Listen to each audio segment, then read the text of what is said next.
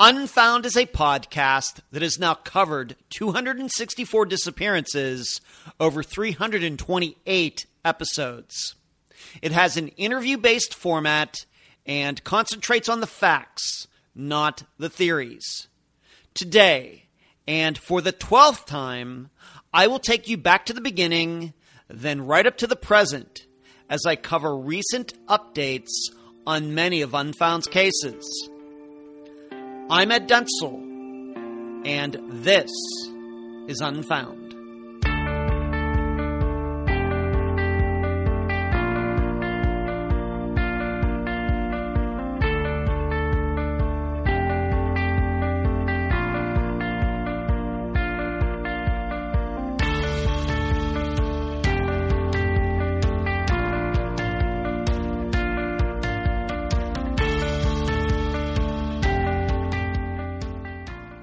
The spirit of making these update episodes easier to listen to or watch, I've cut to a minimum the pomp and circumstance of the previous ones. If you'd like to get a detailed report on how Unfound went from nothing to something over the past six years, please listen to the first seven minutes of the update episode that came out at the end of 2021. Moving on. Unfound News. There is now officially another Unfound podcast, Unfound Live. The live show that I've done on YouTube for almost five years now has its own podcast feed on iTunes, Spotify, and elsewhere. Please, sincerely please, pretty please with sugar on top please subscribe to it. Just do a search on your podcast platform. Next, I did a live interview with the hosts of the podcast Locating the Lost this past Wednesday, August 24th. Yes, they interviewed me. If you missed it, you can find it on both their Facebook page and YouTube channel. It was fun. Finally, the next monthly episode of Unfound Now will come out this weekend for members on Unfound's YouTube channel. Please consider joining for the low price of 10 cents a day. Where you can find Unfound on these following podcast platforms Spotify, iTunes, Stitcher, Podbean, and many others especially outside the United States.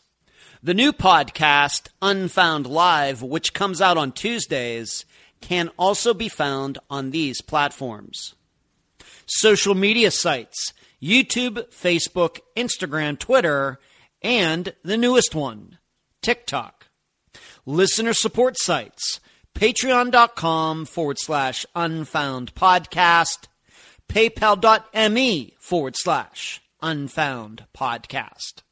The website, theunfoundpodcast.com. The email address, unfoundpodcast at gmail.com. And please mention Unfound at all true crime websites and forums. Thank you.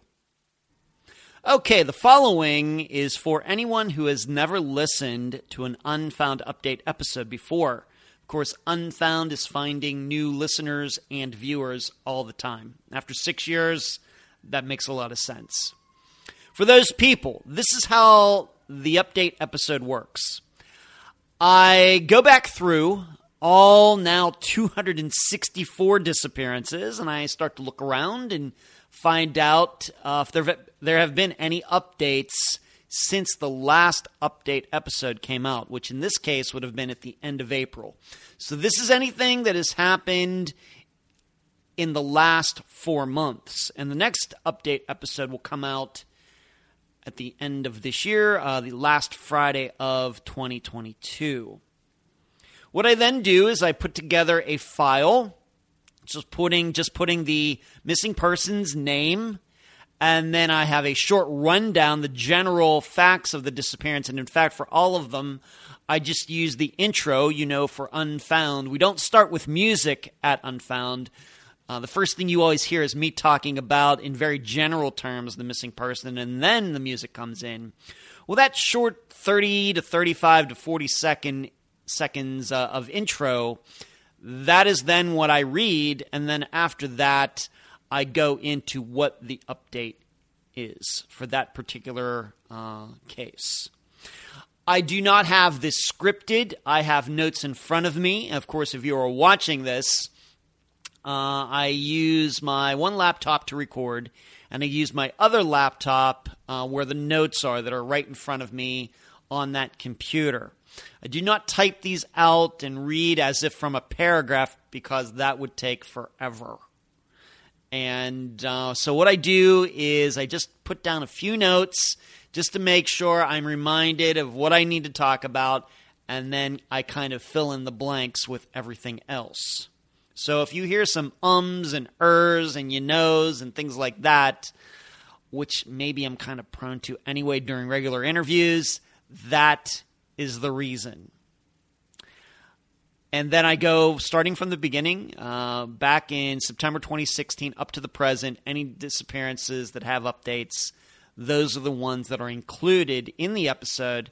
And then when I'm done doing the updates for both the regular episodes and the Unfound Now episodes that are monthly, starting uh, that started during the summer of 2020, then I go into a, a remembrance uh, portion of this episode where I read off all of the missing people who we've covered on Unfound, even if their cases have been solved, even if they've been found, uh, they are included, and that is how these all these episodes end. So let's get started. First up, Joshua Guimond. Joshua Cheney Guimond was a 20 year old student at St. John's University in Collegeville, Minnesota. On the night of November 9th, 2002, he was playing cards with his friends in their dorm room. Around 11 p.m., he left the room, his friends thinking he went back to his dorm. He was never seen again. It's probably one of the better known disappearances that Unfound has covered. Of course, here we pride ourselves in covering a lot of disappearances that are not nationally known and maybe not even locally known and and then even disappearances that aren't on NamUs and aren't on the Charlie Project. Uh, like to get those kinds of disappearances out there. Uh, of course, there is a podcast. I have mentioned it uh, a couple times that has been going on. What has it been for a couple months now, maybe? Started this summer of 2022. I will admit that I don't think that I've listened to the most recent episode, been a little busy. And as you know, uh, listening to other podcasts, true crime podcasts, is not uh, the number one concern in my life when I'm not working on Unfound. But I have been listening, and uh, truth be known, that the host of this podcast, his name also happens to be Joshua, uh, did contact me well before it came out and had um, asked me about it. Um, let me know that they were going to be, you know, uh, that the, the, podcast was going to be coming out and it was going to be weekly or bi-weekly meaning every other week and and things like that. And i had publicized it uh, for all of you uh, on facebook and elsewhere. I really don't know uh, how many episodes are there now? Maybe five or six as of august 23rd of 2022 and like i said i think i've listened to maybe the first four. And what can I say about it? If some of you have listened to it, the only thing I would say is that it has gone in a direction uh, that I didn't expect. Um, certainly, there has been things out there regarding maybe Josh uh, was gay, which has been a topic on just about every episode so far. And the host, along with somebody else uh, who is helping him with this podcast, uh, they've been talking about information gotten from uh, Josh's computer and how that night it seems somebody else was on Josh's computer playing music and and things like that. Uh, I will tell you, it seems highly speculative to me. He talks about this is not a criticism. It's Joshua, not Joshua Guimond's, but Joshua, the host's podcast. But what concerns me is that we hear so much about missing young men. At some point, one way or the other, it, it certainly comes out. I don't know where this all comes from. I certainly don't start these things. But that some of these men, or maybe even all of them, it seems to be something prevalent that maybe these men were gay and they were afraid to come out, and so they ran off, or maybe they were going to meet a gay lover and were murdered, or they were gay and somebody knew and somebody was straight and it was a hate crime. A lot of these things um, happen, and I will name just some of the disappearances that we have covered on Unfound where these stories um, came out, these rumors. Tom Brown, of course, maybe before his remains uh, were found. Of course, we'll be talking about Tom Brown's death uh, later in this episode. But Tom Brown, Brian Shaffer, Steven Koecher, Craig Freer. The issue, of course, is that in all of those, there's no proof of any of it. A lot of people talking, even maybe some people who knew some of these uh, missing young men, especially maybe in Brian Shaffer's case, Tom Brown's case. Um, but there's no proof of that. No pictures, no video, no love letters, nothing. And so I'm I have if Joshua Guimond was gay, I don't care.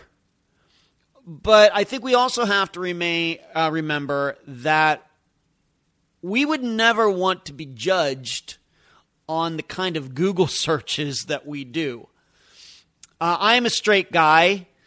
I'm a law abiding citizen. I don't have any felonies on my record, anything like that. And that's just how I that's how I really live my life. But if you were to see maybe some of my Google searches, of course it given that I'm involved in true crime, I, I, I guess that that skews it a little bit. You know, I would hate for anybody to think any, any group to think they know me.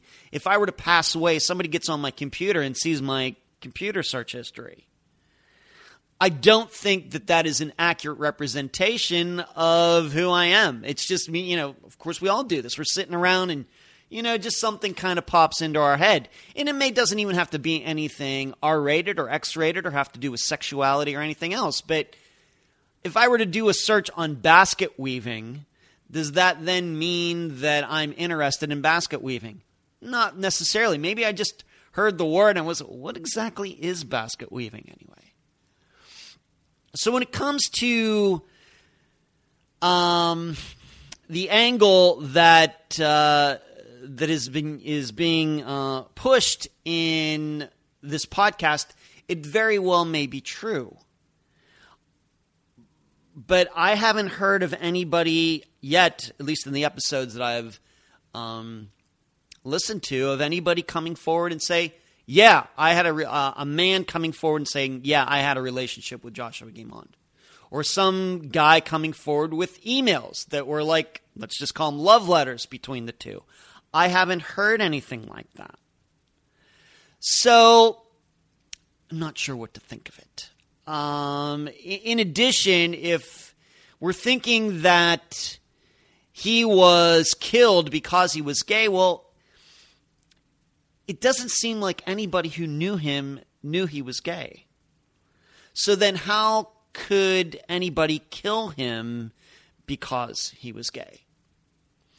In addition, if it was somebody who knew he was gay, would that then not mean it was some other gay person? And then are we to think that some other gay male killed Joshua Guimond? I don't know. Um, and on top of that, we just have to remember that that the the gay community, the lesbian community, is far less prone to violence than straight people are. So it very well may be true. I'm not saying uh, a gay man hasn't killed another gay man before. I'm not saying that a gay man hasn't been killed for being gay. I know all those things. Uh, it just seems to me I've not yet heard anything that would lead me in that direction. I think that also that uh, at this point, once again, at this point in that podcast, that we just know too much about young men who really walk away no matter what their sexuality is, who end up deceased, having committed suicide for inexplicable reasons. And it may be a good example of this, even though it has to do with women, is that this year, maybe over the past year, we have had a rash, um, you know, a, a rash series of incidents with college females, especially athletes, well known female athletes in college who have committed suicide. And surely nobody would have thought that these women would have done that, but they did. Have to always think about that. Even though these women seemingly had all the things to live for in life, doing well in school, doing well in athletics, but somewhere underneath, something wasn't right. And so there is much more, many more incidents of that than there is of uh, people being murdered due to their sexuality. So as you continue on this, eh, and I know they have his computer and they're getting things off of it, but really until somebody finds anybody who can convincingly prove to everybody that yes, I had a relationship with Joshua Guimond. Yes, we were dating behind the scenes. Yes, he was in the closet, and prove it with I don't know how you do that. Some of it may be, like I said, R rated or X rated, maybe, or at least some sort of letters, emails, things like that. Then I continue to have my doubts. Um, I think that people can look up topics of a sexual nature, whether it has to do with sexuality or pornography or prostitution or anything like that, and not be involved in that. I think we have to keep that in mind. And, and go back to what I said before. We have covered some disappearances, and that's just a short list. Tom Brown, Brian Shaffer, Steven Koecher, Craig Freer, where there were all sorts of stories out there. Well, maybe they went missing because of their sexu- sexuality. Lots of talk, not any proof. So we'll just have to see. I'm doubtful, but of course, I've been wrong before. Next, Robin Abrams. Robin Renee Abrams was a 28 year old from Beecher, Illinois. She, she was the sole plaintiff in a suit against Will County, accusing officers of sexual harassment, among other charges, after being fired from her job there as a deputy. On October 4th, 1990, Robin drove away from her parents' home not far down the road, Robin waved to her father, who was headed in the opposite direction. She was never seen again.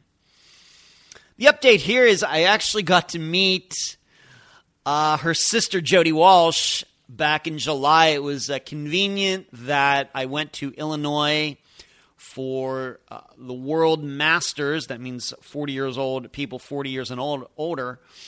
Uh, the Disc Golf Masters Championships in Peoria and because I knew I was going to Illinois, I'd contacted Jody. She still lives in the state of Illinois. And I thought, well, do we have a chance of getting together? And we did. So it was that Wednesday of that week that I met Jody and her son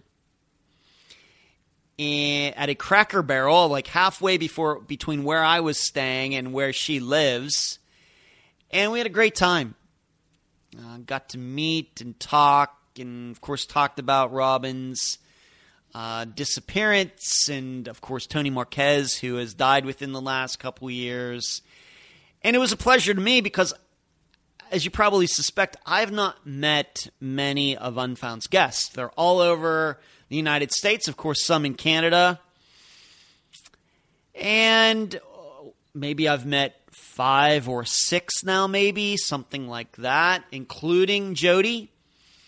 So uh, it was good to uh, put another person that I've met on the list. I don't know when I'm going to get to meet another guest again. We'll just have to see. But it, it, was on my mind and going to Illinois, and I'm glad that we uh, could put that all together. I think that Rob, uh, I think that Jody and her son uh, enjoyed it as well. He and I started talking about.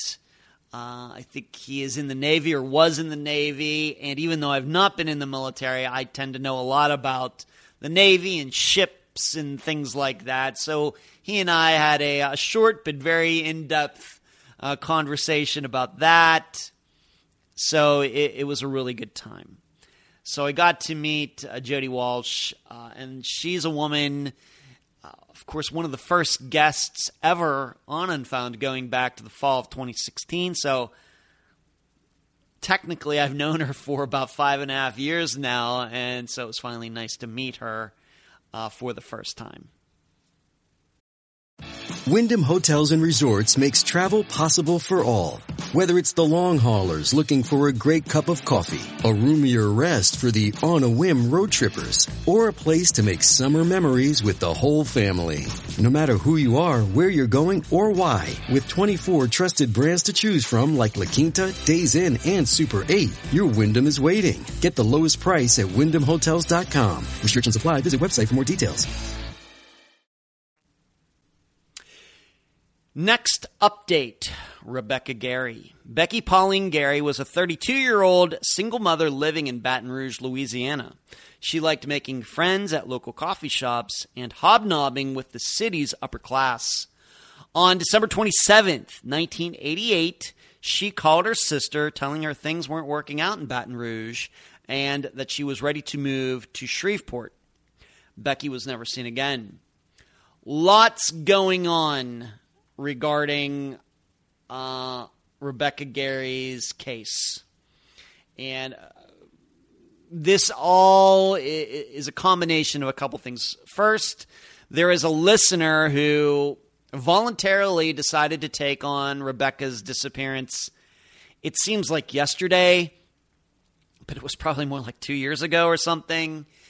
And she's been working diligently. Her name is Kim and she's been doing this even though I think she's moved at least once since she started doing this. Kind of went away from it for a little while, has come back to it, has been co- coordinating with uh, Rebecca's uh, sister and daughter, who I both uh, spoke to both of them back at the time that we covered Rebecca's disappearance in the very early uh, weeks of 2017. And so here is the update. This comes directly from Kim. Uh, like I said, I've not had much to do with any of this. Really, it's been Kim doing the work, and then once in a while she'll tell me what's going on, and I just kind of give her support, maybe give her uh, some insight.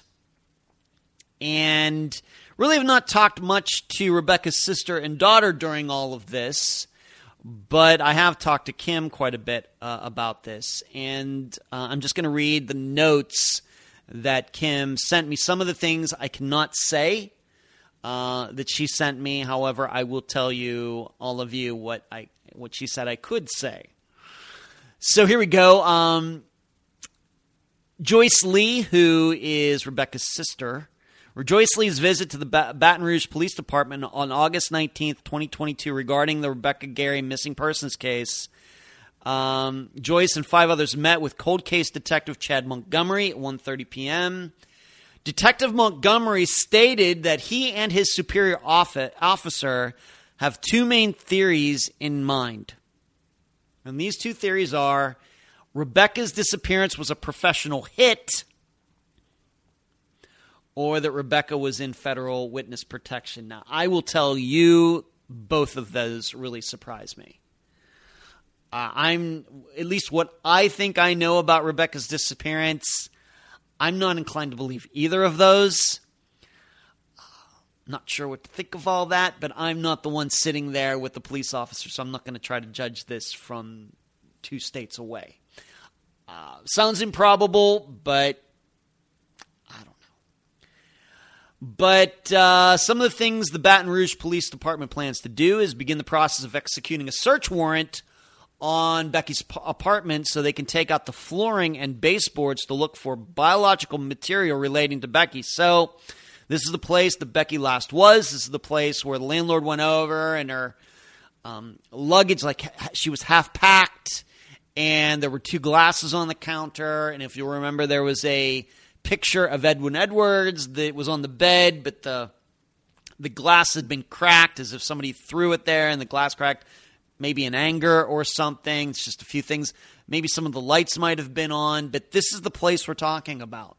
That their plan is to execute a search warrant on that apartment, which luckily is still around. Take out some of the flooring and baseboards, I guess, to see if there was some sort of violent situation that happened. People cleaned it up, but maybe something leaked, you know, to places that couldn't be seen, at least with the naked eye.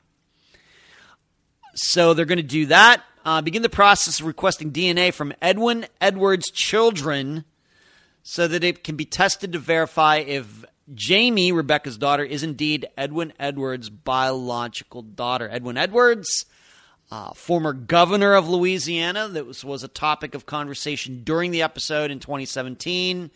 Although I will tell you that uh, we kind of downplayed it at least a little bit because Maybe it's a little bit of sensationalism there, but there was some proof that Rebecca did know him. Uh, it's one of those depend on what depends what your point of view is. Think from uh, the family's point of view, Rebecca's point of view, that Edwin Edwards was, you know, interested in Rebecca but there has been news that have come out over the years. Maybe she was obsessed with him instead of her kind of stalking her or calling her and trying to get together with her. That she was actually going after him and he was trying to avoid her. Hard to say. But uh, they're going to try to get the DNA from Edward Edward's children so that it can be tested. Now, will his children go along with that? Would they have to? Um, of course, if they get a subpoena or something, then I guess they'd have to. But I guess they're going to try to see if, um, once again, Jamie, Rebecca's daughter, is actually the governor of former. Uh, is the daughter of the former governor of Louisiana. Should know that Edwin, even though this disappearance happened in 1988, Edwin Edwards just died within the last couple years. Very old, and um, he was still around but they're going to attempt to do this. Whether Edwards' family will go along with this, I just have to see. Uh, also, Baton Rouge Police Department uh, plans to contact Crime Stoppers to request a reward for information about Becky's disappearance. We will put out a news release to local television stations about Becky's case. And in fact, uh, I'm doing this recording on August 23rd, 2022. And Kim has told me there's going to be something on local Baton Rouge or Shreveport or New Orleans or New Orleans um, maybe in all these places, going to be a local story about Rebecca's uh, case and her disappearance, which is really good considering it's a case that's almost 34 years old. That is unique and it's, it's spectacular. And then also, uh, at least for Joyce, once again, Rebecca's sister, she is looking into getting billboards to place around Baton Rouge. I think it's all spectacular. Uh, it's, it's it's as good as it gets with a disappearance this old. I don't know if they have any suspects. Maybe they, you know, if they're going to go do biological testing for Edwin Edwards' children, then I guess you could say maybe they suspect that her disappearance has something to do with that. I'm certainly open to that. In fact, I will tell you, I'm more open to that than I am some sort of professional hit. Of course, then we have to start thinking, well, professional hit did Edwin Edwards want Rebecca out of the way? It seems a little extravagant and sensational to me. Of course, it's physically possible. Could certainly believe that Rebecca was murdered by somebody. But professional hit, I don't, you know, I just don't know. Um, and then witness protection. Uh, I, you, as many of you, as many of you know, I've said this before. We never talk about it in interviews, but I continue to be amazed how many family members bring that up to me. that, uh, you know, they ask me, is it possible that this, um, that my missing loved one is uh, in witness protection? Of course, my response is always, maybe did they, your missing loved one testify in some trial, some big trial? Is there any proof of that? Can we go to some sort of transcript? And the answer is always no. So I don't know why Rebecca would be in witness protection. I've never heard anything that she knew anything about anything to testify about anything. So why the Baton Rouge Police Department thinks this I would hope they know more about all of this than I do. And it's good they're going to be doing these things, but professional hit and witness protection seem to be the least likely of possibilities. Like I said, though, I'm open to the idea that she was murdered by somebody. But professional hit, I don't know, but who knows uh, who who knows who else she was befriending, who knows who might have been coming over that day. We just don't know. And so that is the update. I think it's all spectacular. Still a little bit of doubt about what the police, you know, the, what the police department thinks. But if they're going to be doing the things that are, have been told to me today, then I'm all for all of it. It's all excellent. Next update Brandon Williams. Brandon Williams, host to his family, was a 33 year old from Ephraim, Utah. He had lived in such wide ranging places as the Hamptons and California. On May 17, 2013, he got on a bus in Salt Lake City heading back to where he lived in Key West, Florida. On May 18th, he made a call to a friend saying he was in Nashville. He was never seen again. There really is no update regarding the investigation into uh, Brandon's disappearance. Now, it is now over nine years old. But I just wanted to tell all of you that uh, Stormy, his sister, who was the guest, once again, way back in 2017, uh, is doing well. Uh, many of you know that uh, a few years ago she uh, had some seizures.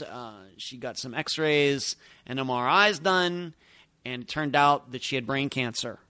And it was very serious. Just came out of nowhere. She was fine, then all of a sudden she was collapsing. And uh, my guess is she had not gotten the care that she needed very quickly, she would not be with us now. But she had operations done. She has recovered. And then, and she has been very, I'm not talking out of school here. She has posted on this on her Facebook page for everybody to see that uh, she had another operation done a few months ago, and then uh, she had uh, a checkup here recently, and it seems things are going as smoothly as they can. Uh, I, this is probably going to be something. Of course, some people have uh, cancer of all types. They get it take, they get it cut out or irradiated, chemotherapy and it never comes back. My brother Brian is one of those people who had cancer like 10 years ago, uh, and it has not come back. In fact, I, I got to say, he's just going to be turning 70. He's probably way healthier now than he was 10 years ago in many respects. Uh, but it's probably going to be something for Stormy that is really going to be a lifelong thing. And I, of course, hope she lives to be 150. But my guess is this is something that's going to have to be watched over, uh, maintained, uh, uh, for forever. It doesn't sound to me like this situation where you're irradiated or you know chemo and then it goes away permanently. This is something that's maybe going to come back every once in a while, and she'll have to take care of it. So she'll have to stay up on it. Um, so, but she's doing well, I think, as can be. Uh, I've not spoken to her recently, but she knows I'm rooting for her and uh, Stormy has been through so much since she was on the podcast in 2017. Uh, of course, she lost her mother. Um, when was it? In 2021. And then, like I said, in, I think it was maybe 2019. This was before COVID. Uh, in 2019, she had these seizures that had been brought on by brain cancer. So we're all pulling for you, Stormy and uh, we're hoping uh, the best for you. Next, Craig Frear. Craig Frear was a 17 year old from Glenville, New York. He was the captain of his soccer team and an all around popular guy. On June 27th, 2004, although he should have been at work, he was at a friend's house. After getting caught in this lie, Craig said he was coming home. He was never seen again. I'm really bringing this up because this was a, uh, a, a disappearance that I decided to revisit this summer. You know, once in a while we do that. Uh, we've done one on Robin Abrams. Uh, a year ago, we did Tom Brown's. We revisited that up, uh, that disappearance. Did Ashley Kohler's at the end of last year. Once in a while, uh, it very well may be. I just think it's time, or that maybe uh, there's no guest lined up for that week. That's always possible.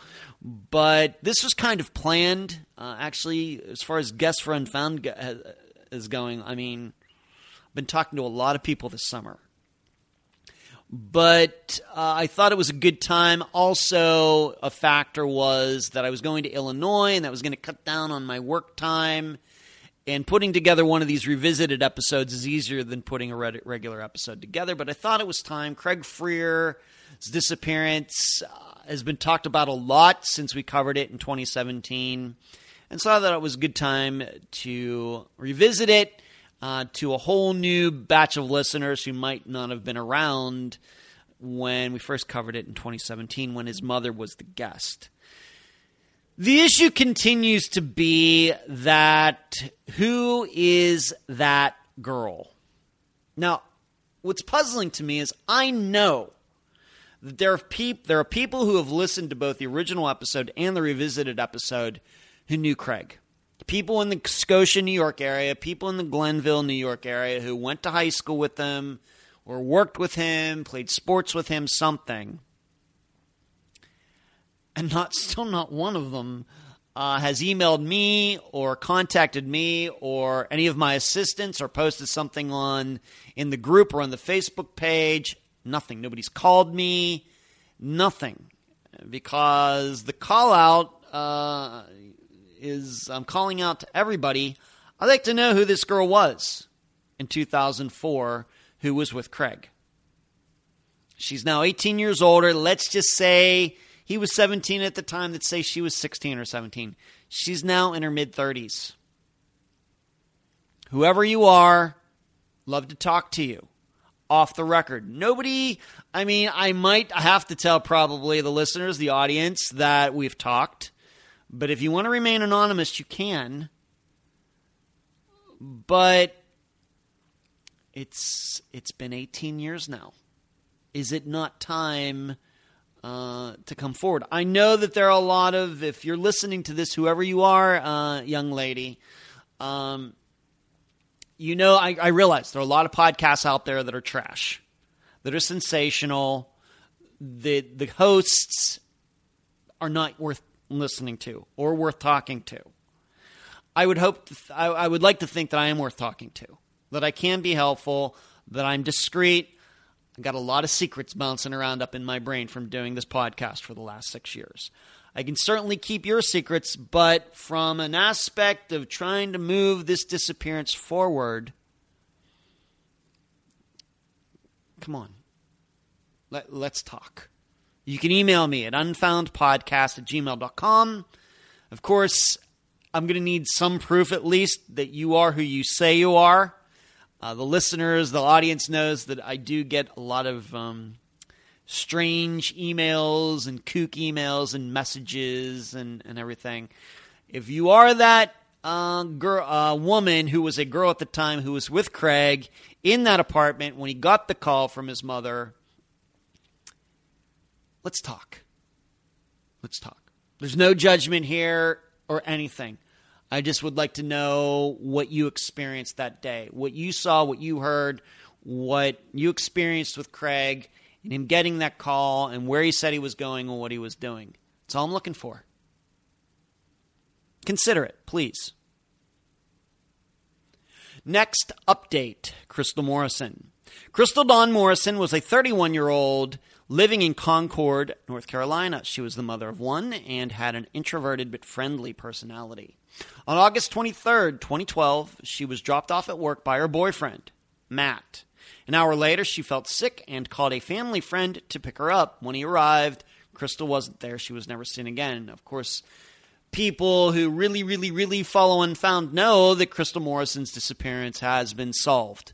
Her remains were found in what was it, 2019 or 20? I think it was 2019 before COVID, and has been determined she walked away from her job on her own by choice, and she had succumbed to the elements. Uh, I think a lot of factors coming together: her being sick, her being underweight, it being like 100 degrees that day and she probably died of heat stroke. The reason she wasn't found is because uh, the where she was found was on private property, and at the time in 2012, that o- owner of that land would not allow anybody on that land.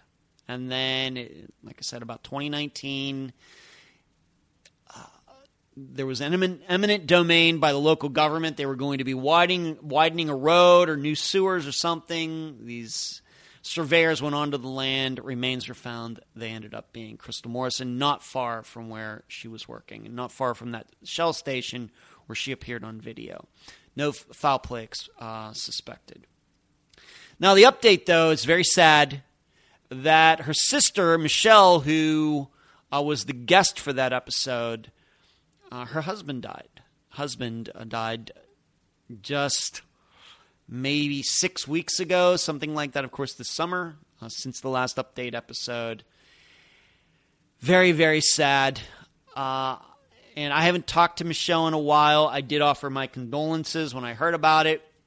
My perception is that this was something that was very, very sudden. This was not. I don't think this is something that her husband had been uh, dealing with something for a long time like cancer or a stroke or COPD or something like that. My uh, my idea, the way she's ri- posted about it, she had not. I don't think she specifically said what happened, but seems like it was very sudden. Of course, caught my attention because her husband was the same age I am now, which is fifty two. So uh, at the time, I offered uh, the condolences from myself and all of my assistants and all of you, the listeners, to Michelle uh, Carey, who is Crystal Morrison's sister, who was once again the guest way back in I think it was September of 2017. Um, still uh, offering you sympathies out there, Michelle. Please take care. Next update Marina Bolter. And I think this is the first time uh, we've talked about Marina's disappearance on Unfound for an update episode. Pretty sure.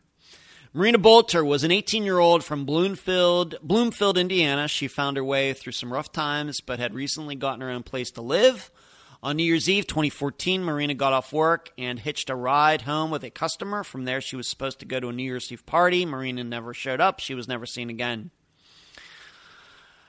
Uh, the very sad news, and I, I cannot offer but the deepest apology to uh, Marina's family, but I found out just within the last week and a half, and it's it's just one of those things that it's tough to keep up with uh, people now that we're up to 260 some disappearances. When it was 100, that's a it was a lot easier. With 264 sometimes things do slip through the cracks and, and I can do nothing. It's not an excuse. It's just I, I apologize. I'm just trying to do my best here. But Tressie Palmer, who is Marina's mother, who was the guest back when we covered Marina's disappearance, I think sometime in uh, early 2018. Tressie Palmer died, and the reason I'm apologizing, she actually died a year and a half ago. I know. It's uh, I apologize deeply to uh, the family, and I, am trying to keep up on these things as best as I can. But um, you know, this is one of those things that if anybody does know about any guests of Unfound, and I know many of you do know uh, some of these guests, you interact with them, even know them personally. If any of them pass away or, or something, please do not hesitate to email me. But uh, Tressie died in March of 2021.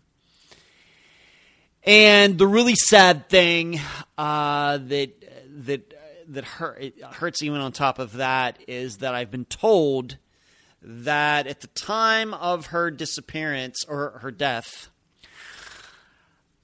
Tressie was living under a bridge in a tent. And uh, as as I, I, say every time when, for the first time that Tyler Stices, I found out that Tyler Stice's sister, who was a guest, died. That was number one. She was the first guest to pass away, and now Marina being number six. It hurts every time. But on top of that, to know that a guest of Unfound who I interviewed and got to know ended up living under a bridge in a tent. Ah, just a little, it's a little overwhelming. And I, I, will be honest, when I found out about this, was it a week ago, maybe? Like about August uh, 15th of 2022, something like that? It, it certainly hit me hard. Everyone does, but this one, you when you find out, uh, I'm finding out a year and a half later, and those were the conditions that she was living in before she died. Bad. You know, I just think, you know, I should have. You know, did she have a phone? I don't even know. I went back and looked at her Facebook page. She had not posted on her Facebook page for a while. I, I don't even know if she, did she have a computer? Did she have a phone? I don't even know. I have a phone number for her. Did she even have her phone anymore? I don't even know. So, uh, how could I have helped her? I don't know. But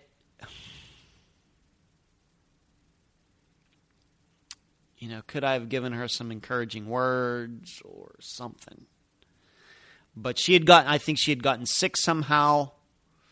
And and and truthfully, to, to be honest, uh, Tressie, uh, a unique character, and I, I, my perception is that maybe not only did her daughter Marina have some struggles, but I think Tressie had some struggles of her own that had nothing to do with her daughter's disappearance. But still, it is embarrassing to me that I didn't know that a, a guest of Unfound w- w- was living in this condition, and then on top of that, that it took me a year and a half to find out that this uh, person, uh, Tressie, died. I like Tressie a lot. Like I said, unique character, one of the most unique characters uh, we've had on Unfound, but I liked her a lot. I think she did a fantastic interview. Like I said, I, my impression is that uh, she had her own struggles, but I think she was doing the best she could you know, fighting her own demons to try to find out what happened to Marina. And uh, just. She got sick somehow, and now she is gone. So um, that is, uh, of guess, that is death number six. And it's, uh, like I said, it hurts every time. As far as Marina's disappearance, unfortunately, there's no updates regarding that investigation. Uh, they're just, I think there's four different people you could pick out. Surely something of uh, foul play occurred. But you have four different people. This married guy she was seeing. There was a guy who had killed somebody before who was living in her apartment building. There was her ex boyfriend who was around that day. And then there was this person who gave her a ride home. Pick one. Pick one. So that is the update for Marina Bolter. Next update, and it seems like uh, this portion of the uh, uh, this update episode has to do with deaths. Next update is Mandy Stokes, Alicia Amanda Stokes, Mandy to those who knew her best, was a 33 year old from Oakland, California. Although she'd been on the West Coast for a few years, she planned to move back to be with her mother on the East Coast.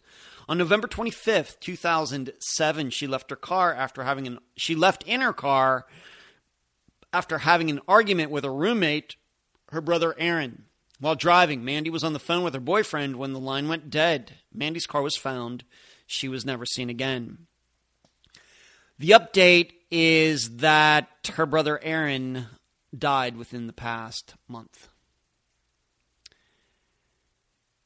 So we now have a, a situation where uh, this was a you should know this was a, a, disappearance that was covered on the TV show Disappeared, and dare I say it, in that episode of Disappeared, they did kind of frame it in a way that uh, Aaron was responsible for his sister's disappearance. To, to go a little further into the details, somebody saw them having this argument and that she left and she even called her boyfriend who was on the East Coast, I think maybe in New York, and telling him about it. And then, right in the middle of the phone call, even though she was in her car, the line went dead.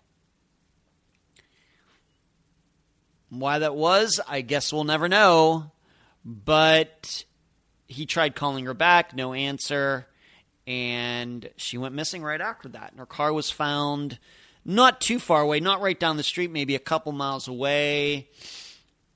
And uh, still not sure what to make of all of it. But because these two had that argument, there is a belief that Aaron caused her disappearance. For example, was she talking in her car? The phone died, so she went back upstairs to charge it and they got in another fight in the apartment, Aaron and, and Mandy, and he did something to her. Certainly possible. I don't know if there are any facts, and I do remember talking about the police came over and, and he would not let them inside, something like that. Certainly possible that Aaron had something to do with it. Now, you should know Aaron has had a lot of struggles, even well before uh, Mandy went missing with drugs. And he continued to struggle with them after 2007. I don't know how he died. He was now, I think, living in Louisiana. But uh, my suspicion is that probably his death did have something to do with drugs. I don't know that. But uh, the guest, their mother, uh, Deborah Murray, who uh, just recently she had uh, let me know that this is ha- this had happened. So she's now lost two children. Very, it's very sad. What, what can I, you know, what can I say?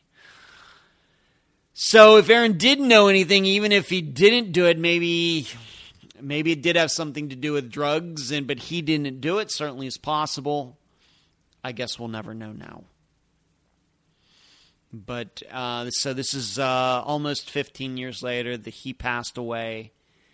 And even though I think in many people's minds, in fact, maybe even in my own, that he was the number one suspect in his own sister's disappearance. Of course, the question is, what did he do with it? If he's the one that harmed her, where did he take her? Of course, he couldn't have put her in the backyard because they were living in an apartment building.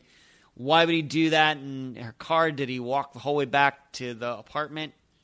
I guess it's possible you know, unfortunately, given Mandy and some of the choices she was making at the time, it's also very possible that she drove off and parked her car there and walked away just because of some of the things that she was going through. So, just don't know. But Aaron was uh, suspect number one, and now he has passed away. That's the update. Okay, next update Donald Irwin. In fact, I think this is the first time we've ever mentioned Donald Irwin on an update episode. Donald Lee Irwin was a 59 year old from Camdenton, Missouri. He was a Navy vet and loved to tinker with electronics and machines. On December 29th, 2013, he got up early as he usually did and headed down to the local store to pick up some cigarettes. He was never seen again. Now, uh, I should add in there that he and his vehicle are missing. This is one of those very few that we still have on uh, for Unfound where the car is missing as well. Some of those other, of course, would be Audrey Herron, Lola Catherine Fry, Jeff Joseph, uh, Harry Milligan. Um, that might be all of them. Did I just do that off the top of my head? That's pretty good. I think that there are at least those five. Maybe there are one or two more, but those at least are five disappearances that we've covered that are still unsolved. The cars are missing as well. So with Donald's, his is one of those. Now, the reason there is an update out of nowhere is that just a few weeks ago, I got a message. I'm not going to give the guy's name. I will tell you what I told him but uh, this was on, it seems, uh, we got back in uh, the end of July of 2022. I've never gotten a message from this guy before. I don't know who he is. So he just may be totally making all of this up. I don't know. Because, uh, like I said, I get a lot of um, unique messages, but I'm just going to read what he sent me and then I will tell you my response, and then I'll give you a little more in in depth about why I how I respond, why I respond the way I do to this type of information. He wrote me and said, "Hey man." I was doing some research on Donald Irwin, completely random. Anyway, saw people mention peculiar activity with his wife after his after he disappeared. I haven't listened to the podcast yet, but found some interesting shell company LLCs with so many red flags suggesting money laundering linked to property Rhonda had deeded or as deeded to her in Oklahoma. It's a lot of information. If you're not familiar with LLCs, how they're used to hide stuff, etc., it can look very legit to the normal person. The big thing that stood out is that the acquisition date of said property was unknown. Not long ago, it said to to, to be sold for like nine hundred thousand dollars, but two years later, it's valued at two, only two hundred nineteen thousand. If what I saw is correct, the property is deeded to her, so she's the one who would benefit from it. The LLC can be made to hide um, her. He didn't finish that sentence. It may sound crazy, but I could lay it out and show you. But you may know uh, you may know about it already. Who knows? Uh, actually, I didn't. My thoughts have uh, went to what kind of scams was she pulling? How does it link together? Because obviously she benefited benefited from illegal income between 2013 and 2018. Insurance payments wouldn't be legal, illegal. I also found the name Donald Lee Irwin in background reports linked up to the same address as Rhonda in Oklahoma. Um, here's what I wrote back to him um, his name, and then I said, I'm not sure what to make of all of that. All of that may be legal, illegal. If you think it's noteworthy, I would turn it over to some kind of State Department. And what I meant by that is some division in that state, Oklahoma or Missouri, who handles these types of things regarding insurance fraud, anything like that. Maybe has something to do with Donald's disappearance, and in fact, I hope it does. Thank you for the information. I wrote that back to him on August 15th. I've not gotten any response from him since. I have not taken the time to see if what he is saying is true. Uh, very well could be. Uh, but what it first reminds me of is this came up just recently with Mildred McQuillan's disappearance. You will remember Joe Kistner, one of the guests for that episode, talked about how uh, there was some weird land things that had something to do with uh, Jean, of course, Clarence and Jean, and she was married. Her husband died, and it looks like there some things had been deeded to someone else and then came back to her and then it was only in her name. I don't know about any of that. I mean, I've never even owned a house or any land in my life, so what would I know about any of that? Nothing. Uh, so, as far as what this guy sent me, certainly maybe uh, mysterious, but even if I were to talk to this guy and he would all lay it out to me, I wouldn't know if it's legal or not.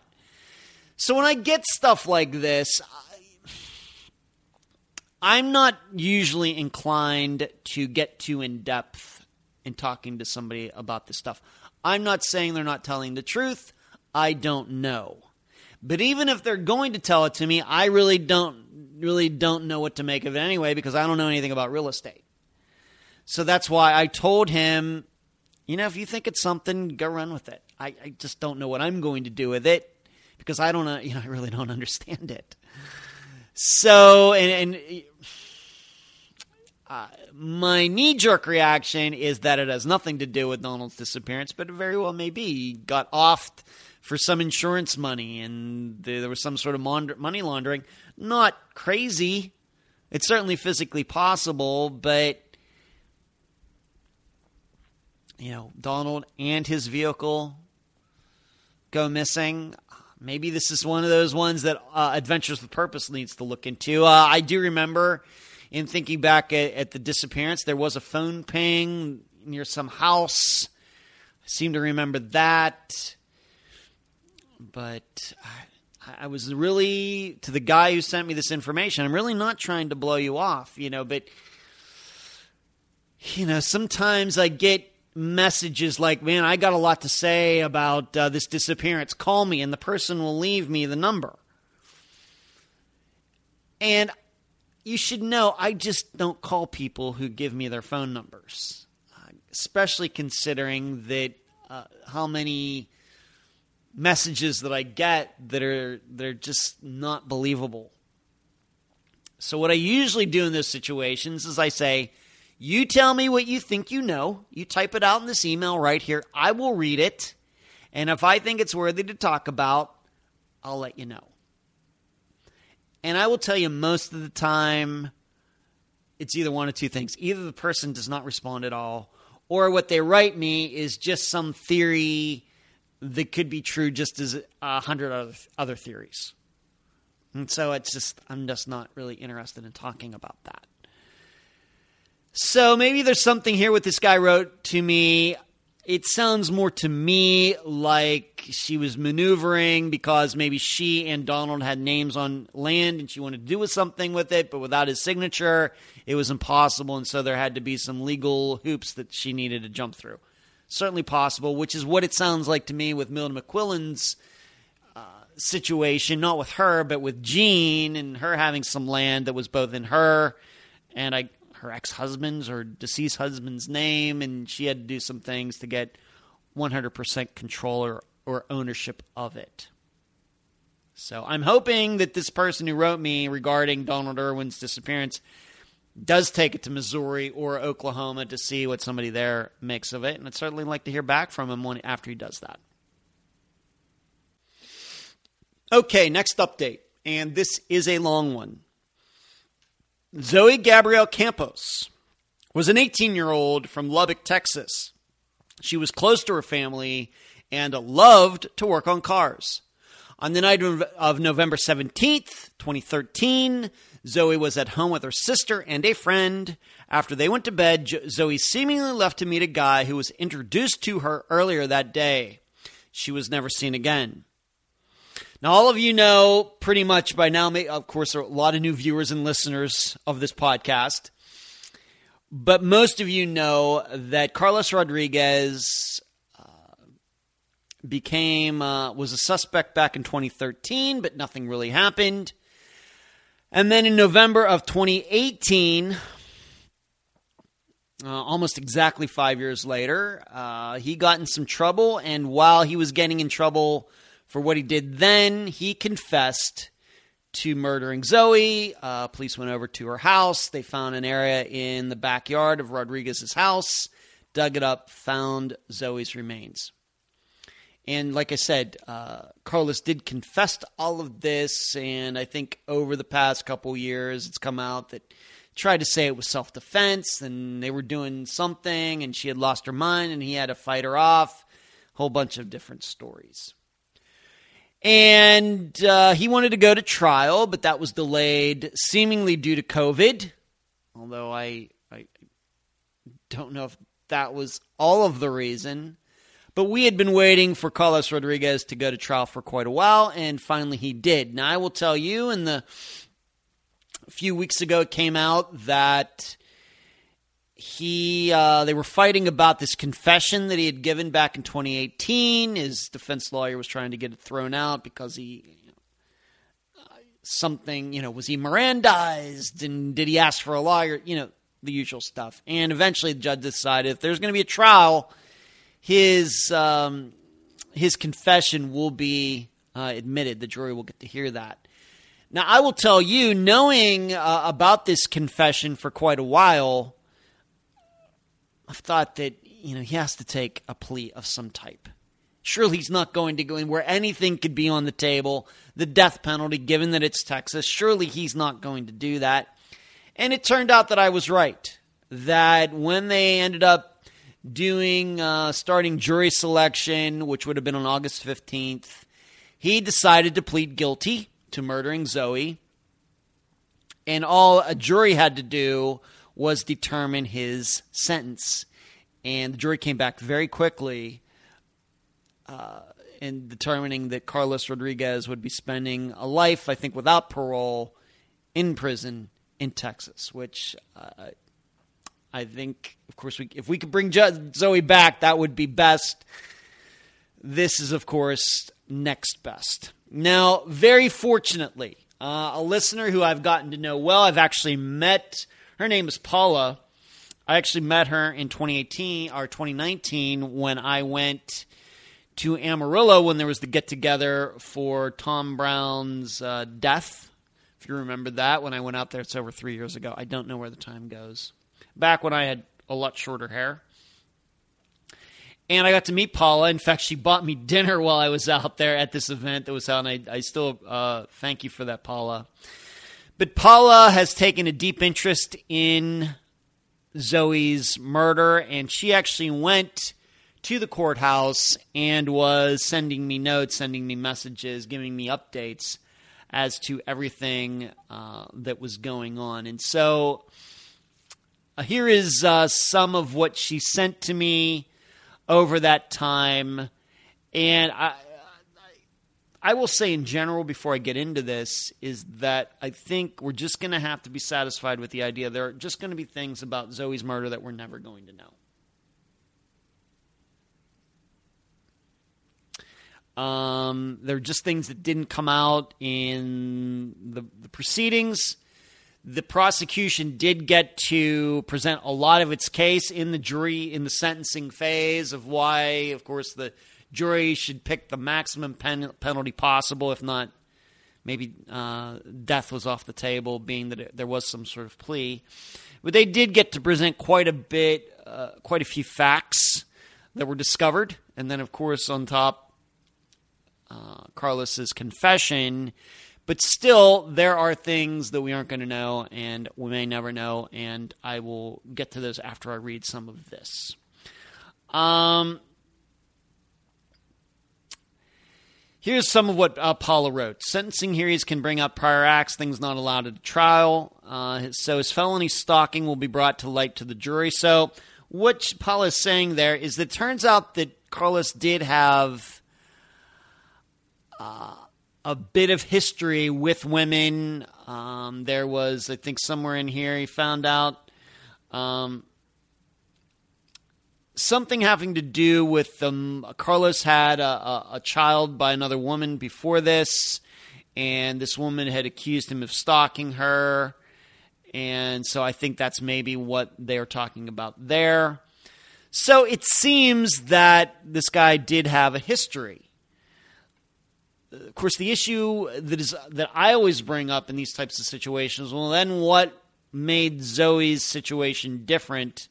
And then these other women's. Why are all these other women still around? Why didn't he murder any of them? And why was Zoe murdered? This is one of those things I don't think we're ever going to know. And this is what makes these kinds of the man said disappearances, which Zoe was one of those until her remains were found. This is what makes these so tough because you have a lot of men who have uh, dated a lot of women or have been married a few times, and all these ex girlfriends and ex wives are alive and then one wife or girlfriend goes missing. And you start thinking well what you know what was the difference?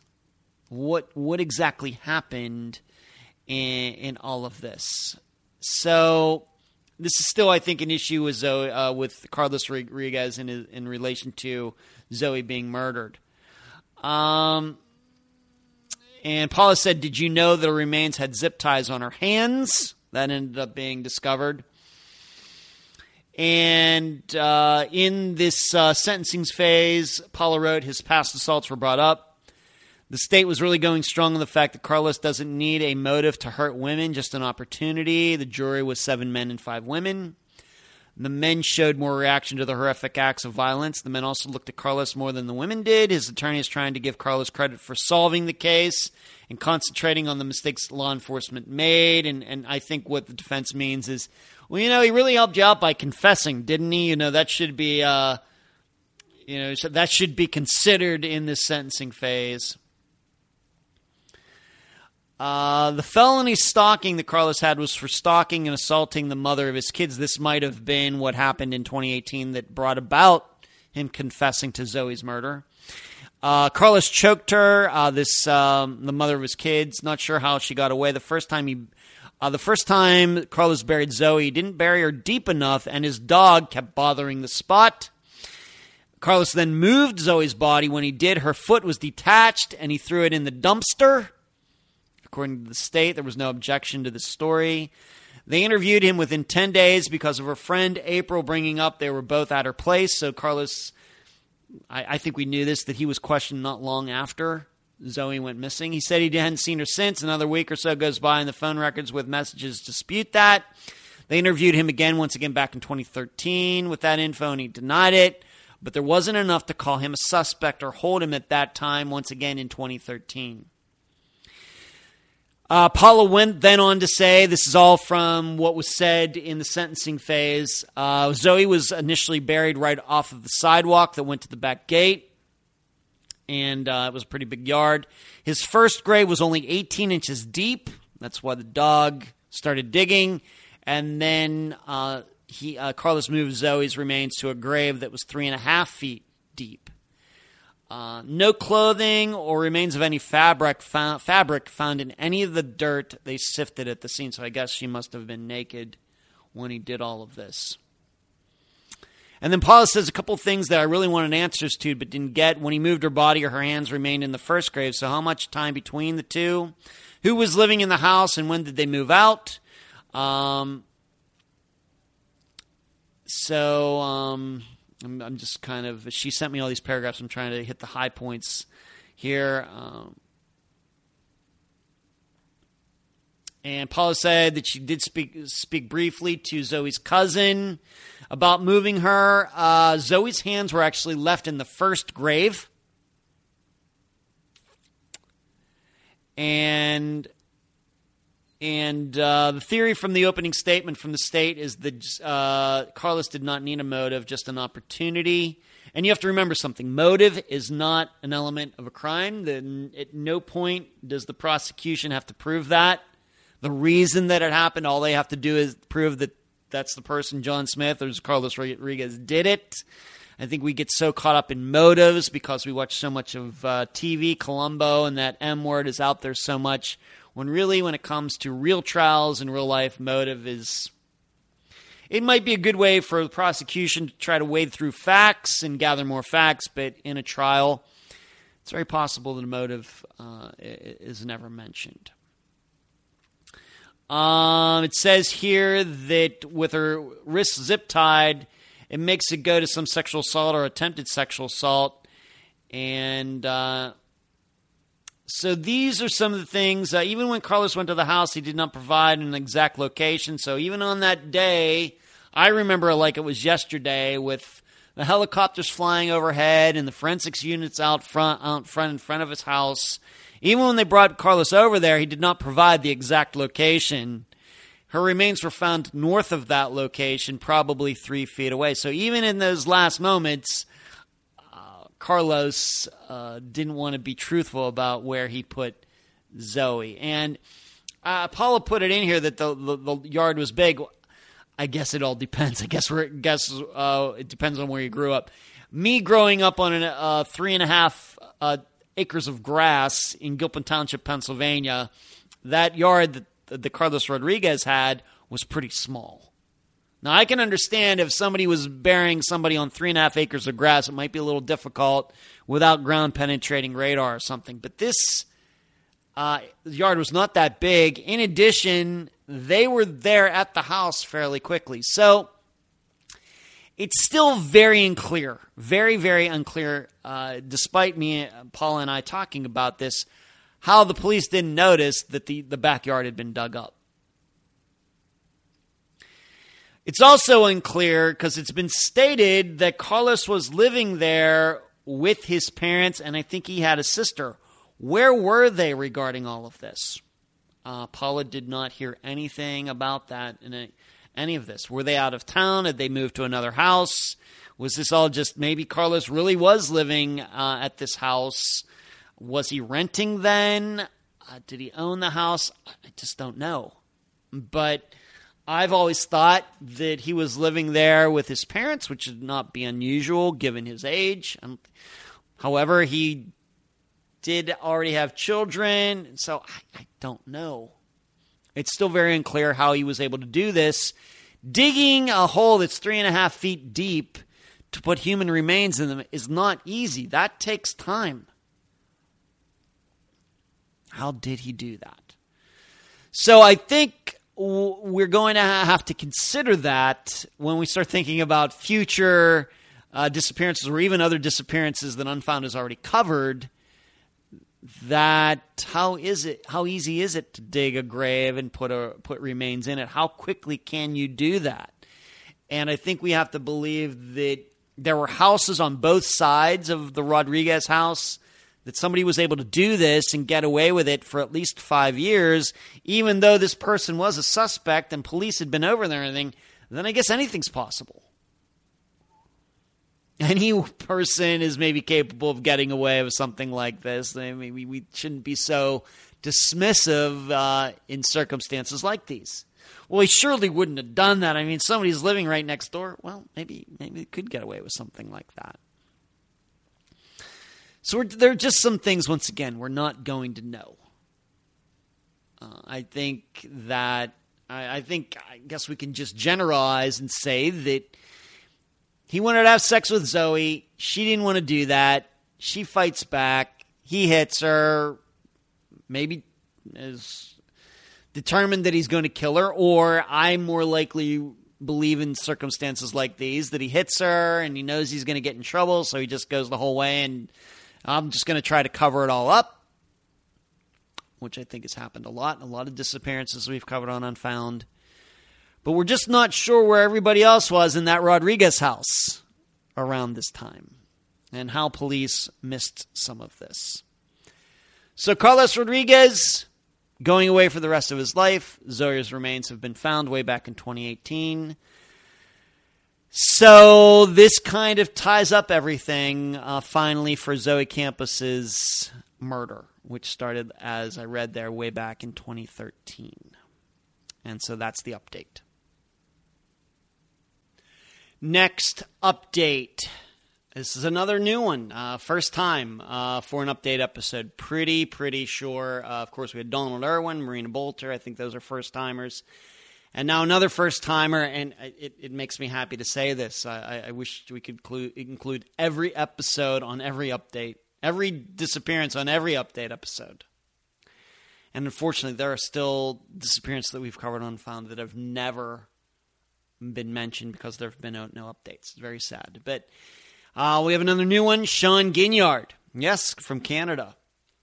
Yvon Sean Ginyard, uh, or Yvon Sean Ginyard, Sean to those who loved him most, was a 34 year old from Thompson, Manitoba. He was a friendly guy who would give someone the shirt off his back on the morning of November 28th, 2015. Sean made a call to his father in Ontario asking for money. After that call, he was never seen again. His sister is now, uh, Melinda, is now, who was the guest for the episode, is now in Thompson, Manitoba. And uh, she is doing uh, quite the work. She sent me a lot of private messages that I'm not going to read, but she has made a public post that I will read because it's on Facebook for everybody to see. Like I said, though, she has sent me many, many messages that I am not going to get into any of that. Here's what she posted today, August 23rd, 2022. With profound sadness, I'm able to provide an update on Yvon Sean. I need a sense of, re- I feel a sense of relief. I feel like it's getting a little easier to breathe. To those who listen to the podcast, it was true. Every single word, every single detail. No one, definitely not, uh, no one, definitely not the RCMP, Royal Canadian Mounted Police, even wanted to entertain that uh, that a de- dedicated sister was able to find out the details from 2,600 kilometers away, but I did it. I found the woman from the podcast. I think she's talking about an Unfound's podcast. She confessed again. This time to my face. I see. I saw the pain in her eyes. She she felt in mine. I spoke to the man who took my brother's life. I honestly can't even put into words the emotions going through my head when he was yelling at me, Your brother is alive, your brother is alive, he's over there. Look, go look over there, he just arrived. Get that shirt out of my face, your brother's not dead. Anything to make me flinch, to make me back down, to make me run away. I did not run. I don't look in any direction besides right at this man. He wanted to hit me. I wanted to hit him. He finally walked away. RCMP are coming for you now, boy, both of you. So she went out there, and uh, Melinda always believed that uh, her brother had been murdered. And Thompson, Manitoba, even though I think we generally get the idea that Canada is this a safe place and certainly has lower crime figures than the United States does. But Thompson, Manitoba is not for the weak of heart. And rough place. And in fact, the episode was titled uh, The Most Dangerous Place, at least in Canada. And uh, the sisters always believed that Sean was murdered. She refers to him by his real first name, Y V O N, whereas I think for the episode we called him Sean. So she thinks that she has tracked down these two people that she talked about in the episode, people she believed that harmed Sean, was able to track them down there and talk to them. I, the only thing I will tell you, I told her, and all this thing that she was sending me, as I told her, you know, just be careful out there. Now, what do I think about all of this? you have to remember, I think probably after almost six years, we are doing the update episode, six year uh, anniversary upset, uh, anniversary episode next week, next Friday, uh, September 2nd. That you know me to be quite the cynic when it comes to things that people say about what they saw and whether they did this and whether they did that and we have so many stories over the past six years of people saying they know things, and none of this ever goes anywhere. You know, of course, we have some uh, inmate, some prisoner saying, "Oh yeah, I heard something in the in the jail yard claiming that this guy made John Doe disappear." And you know what I think about all of that? I think all of it's crap. In addition, my issue is that generally people do not confess to murdering people just because. Yes, maybe going back to Carlos Rodriguez, he did, but I think those are totally different circumstances. Uh, he was already a suspect. They had gone to his house once. Of course, they failed to find Zoe the first time around, but uh, totally different, in in my opinion, situation where he's in the custody of police. They are putting pressure on him. Whereas in this situation, Melinda's just showing up out of nowhere, tracking these people down who are free people living there in Manitoba, in Thompson, Manitoba, and just out of nowhere, you know, this woman just says, "Yeah, my my boyfriend did it." You know, telling the same story that she told way back when Sean went missing. Well, we have to remember something. Just because a person's story is consistent doesn't mean it's true. I know we the cliche is that people can't keep their lies straight. Actually, people can keep their lies straight as long as they keep it very simple. as long as they don't get too detailed, you can say a lot of things to a lot of people and they will never know that you're lying. In addition, we as humans believe that we can tell when people are lying to us. The truth is, we can't. We are getting lied to all the time. And the fact is, unfortunately, even myself included, because I'm human too, sometimes we do lie to people. Maybe not in the most nefarious of ways, but it could be just, you know, could be just something as simple as if a girlfriend asks you, hey, do I look fat in this dress? There's no good way to answer that. so, regarding this, uh, of course, I want to be hopeful. I want Sean's disappearance to be solved. I could certainly believe that he was murdered. Uh, Sean out there, Sean involved in some things he shouldn't make uh, bad choices, not necessarily harmful, you know, violent or anything, but I, you know, just making some bad choices in his life. So because of that, it would not surprise me if he was murdered. But I don't know if I'm going to believe it because this woman says so, just because she kept her story straight. And, you know, from some years ago. Too often, too many of my guests, more than probably you will ever know, are told a lot of things that they are convinced is true and they don't end up being true. They don't end up becoming true. It's nothing. So, uh, like I said, it's easy for me to talk. I'm in Clearwater Beach, Florida. She's up there in Manit- Thompson, Manitoba, looking these people in the eye. I'm not trying to be a know it all. But if it was really just this simple, of somebody, you know, just out of nowhere confessing to her on a city street in Thompson, Manitoba, I think this would have been solved a while ago. It just sounds to me like these people maybe don't have all the marbles in their head. My impression. Uh, not to be negative, but I am a cynic. I've just seen too many of these things never pan out. So, um, that's where we are. I mean, it's an update. She's out there. I think. I think she's doing the right thing. I think Melinda being out there is absolutely the right thing to do. I encourage her to do that just to be safe. But I also know that you just can't believe people because they tell you what you want to hear. It very well could be that they're lying. And so to keep your emotions in check until they provide some sort of proof, it's just if it's just words and they aren't willing to lead you off into the woods or somewhere to where uh, the body is, then it really doesn't mean anything. It's just the way it is. But I, I more people should be doing what Melinda is doing. You just have to be very um, cautious with your optimism. And that's the update for Sean Ginyard. Next update Tom Brown. Thomas Kelly Brown was an 18 year old from Canadian, Texas. He was the president of his class and loved acting and public speaking. On the, on the night of November 23rd, 2016, Thomas was on his way home after hanging out with friends.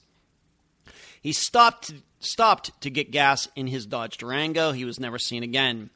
And as you all know, I mean, unless you've been living under a rock when it comes to listening to Unfound, you know that Tom Brown's remains were found by ex deputy Pine Gregory by seemingly by accident.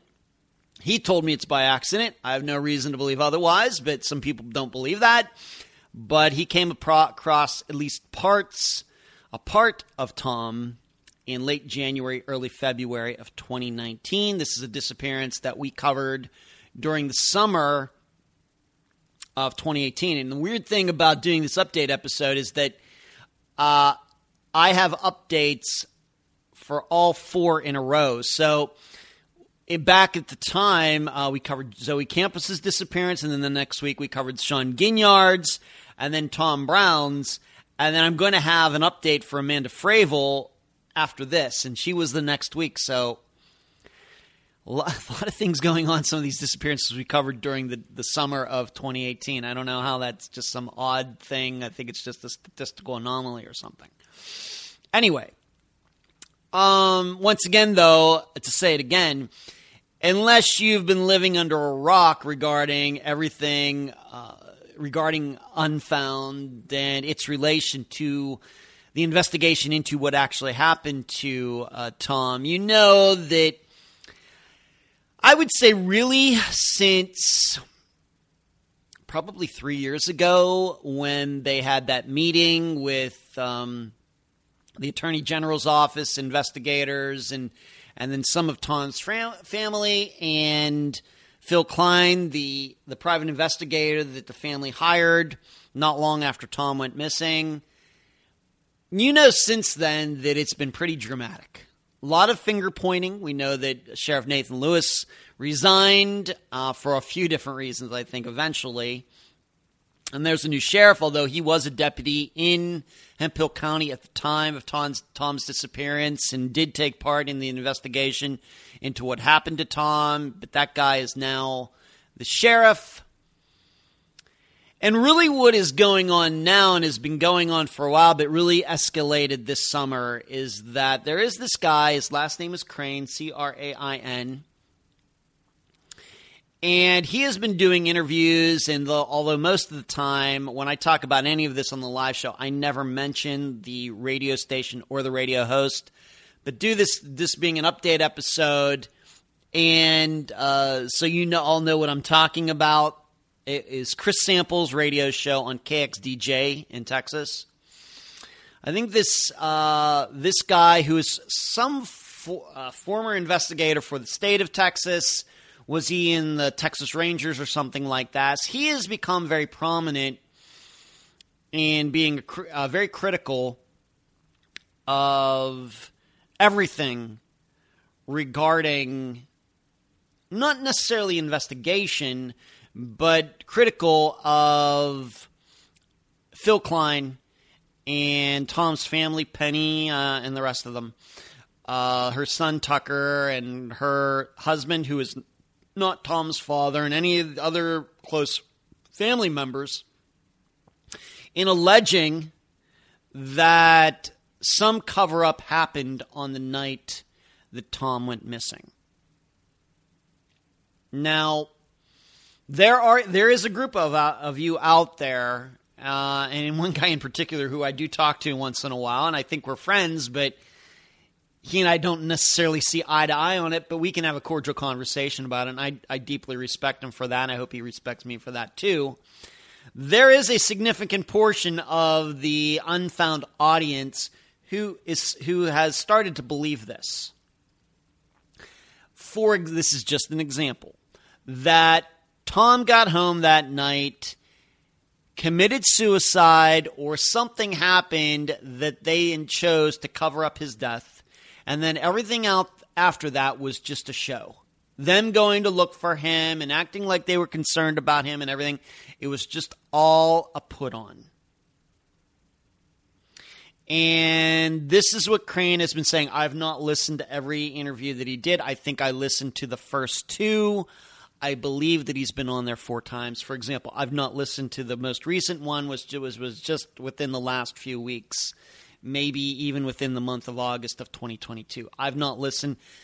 It's just a little too much for me. Uh, I I think that I'm on the record. I've talked about this on a couple live shows. When it comes to rooting between Phil Klein and this Crain guy who seemingly has come out of nowhere this year, if you were asked me to pick between both of them, I would be rooting for the asteroid from Armageddon. I don't think there's much to like regarding either of them. That doesn't mean that I think that they are liars. I just don't think that they're very professional. I just don't think that. Um, Phil Klein did this presentation last uh, October that I talked about in the update episode at the end of 2021, where he went through all these things. There are things in there that I don't think any really educated, experienced investigator would ever bring up and or ever even take seriously. But he brings them up. For example, there was this betting ring going on regarding Canadian football. No proof of it. He didn't offer any proof that that exists, that that happened, but he talked about it. So I don't know how I'm, I'm supposed to respect an investigator like that. Likewise, when it comes to Crain, my impression of him, him is that he he's just looking to get into all of this. Uh, is he retired now? So he needs some new hobby or new form of income to go along with a state pension or something, and he needs a new outlet. And so he's jumping into this, and it's and as I've stated, Tom Brown's disappearance is come become a cottage industry. You want to start a podcast, you want to get on the map. That's a good place to start if you think like that. Now, I'm happy to say that Unfound covered his disappearance before it became a thing. And in fact, some people would say it became a thing because of Unfound's coverage, the three and a half hour episode that I did during the summer of 2018. Um, I just think that it's. I just think that it's gotten it's gotten so crazy. I got I won't tell you who it was, but somebody recently sent me a message saying, "How can you, you know, how can you let people attack Phil Klein in your discussion group on Facebook? How can you let them go after him and badmouth him? It's become a bash bash session for Phil Klein, and how can you let this happen? I wrote back to this person and said, you know, if, if Phil wants to make all, shut up all the haters, all he has to prove is what he thinks happened to to Tom and that Tom was murdered. That's all he has to do, and then everybody will shut up. And he'll get to march down the middle of Canadian Texas saying, See, all you haters, you didn't think I knew what I was talking about, but I did. that he is so worried about people talking about him. You know, I have people talk about me too. I have people bad say bad things about Unfound, about me, the host. Maybe you've seen some of the comments on YouTube. Maybe you've seen some of the reviews on on iTunes and things. You know, people tell me once in a while, a listener will tell me, "Hey, have you seen this here?" I probably don't because I really don't follow that stuff, but I know it's out there.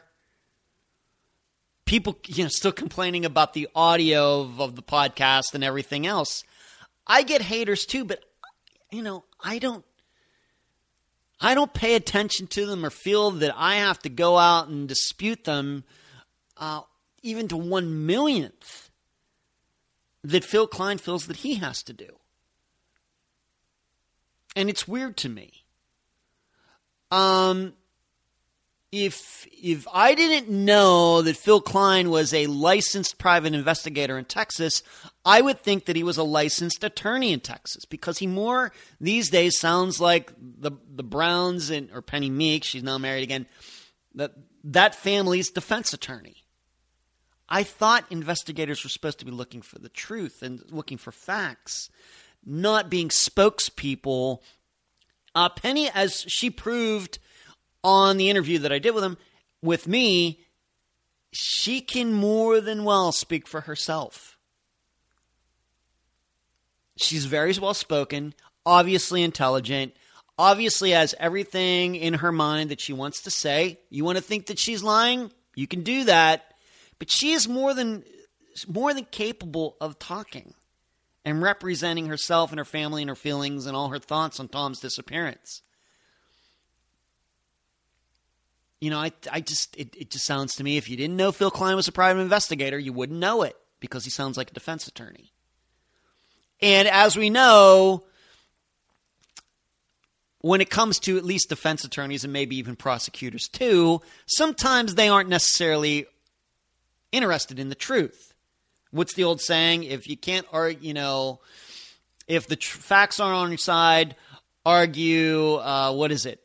Argue the, the truth, and if the truth isn't, just argue the facts, or whatever that saying is. It's kind of like what feels like is going on here. You know, I am not here to protect anybody's uh, reputation. Now, I, I, I will protect uh, the guests, and certainly some people have come after Penny uh, and, and, all of that, and I, I try to do what I can. I try to do what I can. But I just want to assure anybody I'm not on either of these sides. It very well may be that Tom Brown was murdered. Very well may be. I just wish everybody would stop talking about it and actually prove something. This, uh, the investigation into actually what happened to Tom is no further ahead than it was in August of 2019. Three years later, despite all the interviews and presentations and, and everything, all the other shows that have been done and podcasts about Tom's disappearance or death, we're still not any further ahead. So, um, y- you know, what else I would say is that we also have to remember this is that people, when we come to disappearances in general, and you can say this about uh, not just Tom's case, but Maura Murray's and Brian Shaffer's and a bunch of others. Believing that somebody walked off is not good for business if you are in the business of sensationalizing disappearances. And so I am inclined, not just with Tom's, but with many, people want to believe something else because just saying that the person walked off because of this just isn't interesting enough. It's just not sensational enough. It's not going to get enough clicks and shares and likes and everything else. It's not going to further that person's career or anything else. Once again, I'm perfectly open to the idea that Tom was murdered. I don't see any facts to support that. Um, I, he could have walked off Maybe. But everybody is just so dang sure of anything, but nobody's proving anything. So what's going on now that you know where this really update is going is that now uh, Phil Klein and company, you know, they're suing Crain for what he has been saying on Chris Sample's show regarding all these allegations that there was some sort of cover up and everything else. I have to admit, I'm no fan of Phil Klein, and I don't even know if he's going to be successful, but I really can't blame him. This is one of the reasons we don't do these types of things on Unfound on the Friday episodes regarding theorizing and conjecturing and pointing fingers and, and everything else because we're trying to avoid that stuff. And certainly we have covered many disappearances where it's pretty clear what happened. And still, at least in my mind, we play things pretty straight. Even in a situation like Angela Green's, who her, you know, her husband said, "Oh yeah, she went to an insane asylum or some facility," and he couldn't prove that. And then she's he said she died, and he couldn't prove that. Even in a situation in a disappearance like that, we covered it pretty straight down the line. And I actually interviewed the daughter, Angela Green's daughter. We still played it pretty straight. So when I hear somebody going on a radio show and making you know, these allegations that can't be proven and l- making logical leaps that I you know can be you know go in a dozen different directions, but this person just happens to believe it goes in one direction. I just don't I just don't think it's very smart. I don't think it's very professional. And so then I have to start thinking maybe there's just something else going on. And it very well may be that this person sees an opportunity to make a name for himself. And I guess, I guess we'll see where all this goes.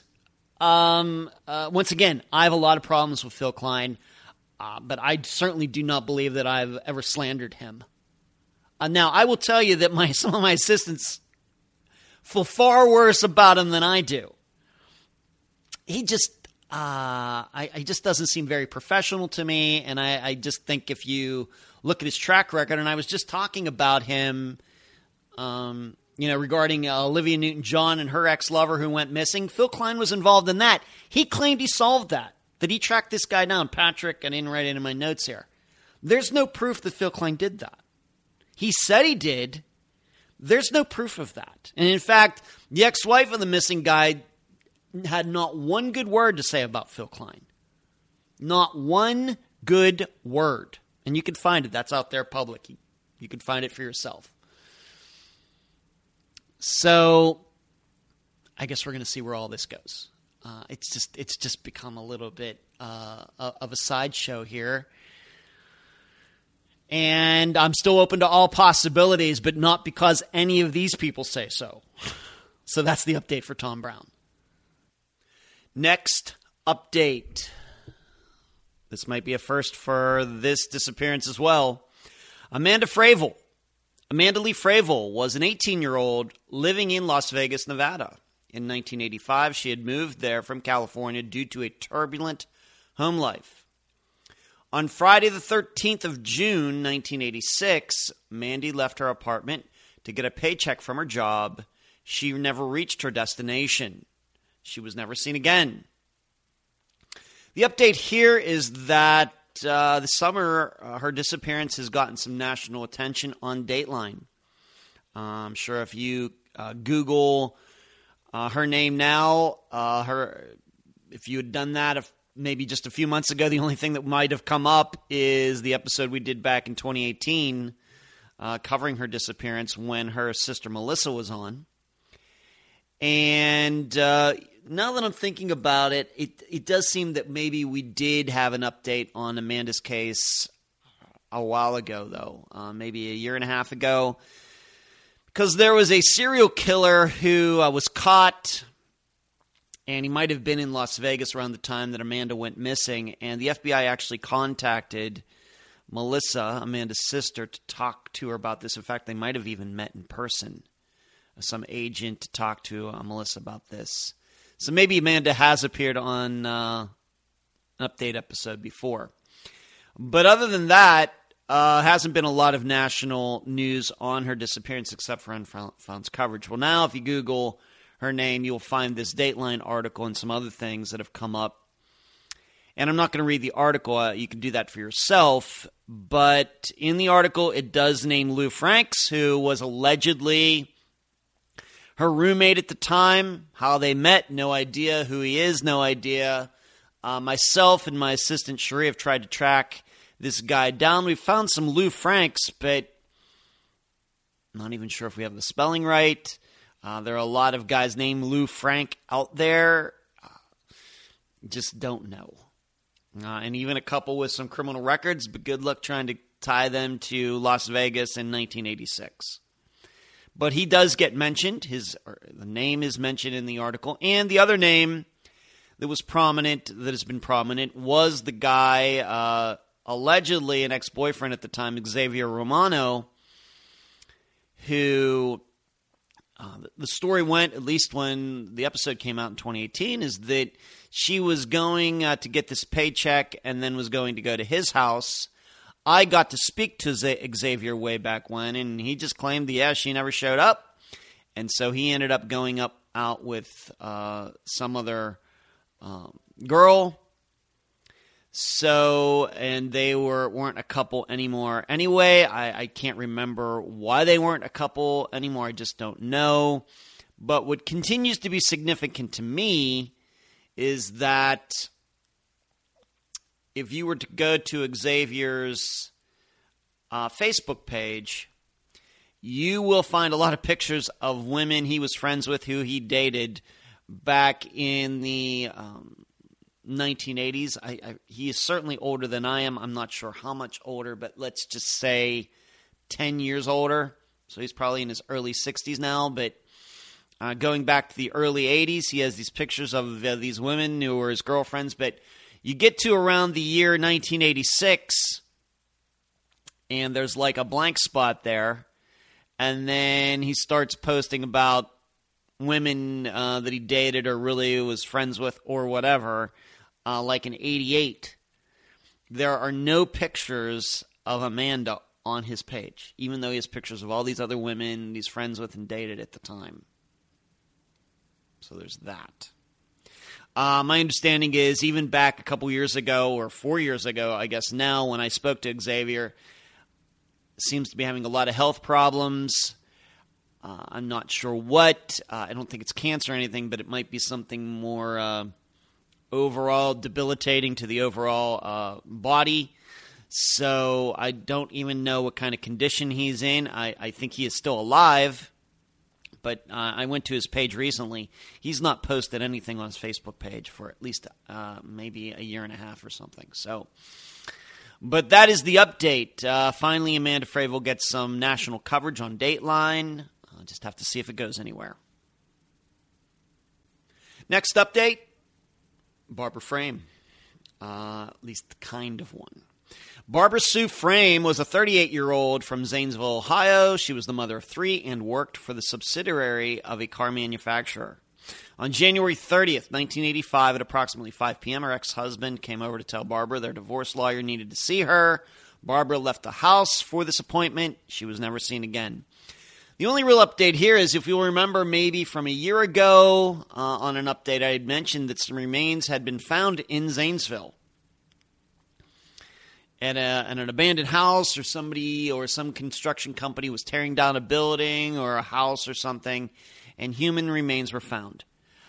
Uh, I looked just recently, I'm doing this recording on August 24th, 2022. I haven't found any updates since then. Maybe that was back in, maybe it wasn't a year ago, not quite a year ago, but I'd mentioned it on a former, uh, previous update episode, maybe number 10, maybe update episode number 10. And there's there's been nothing since then.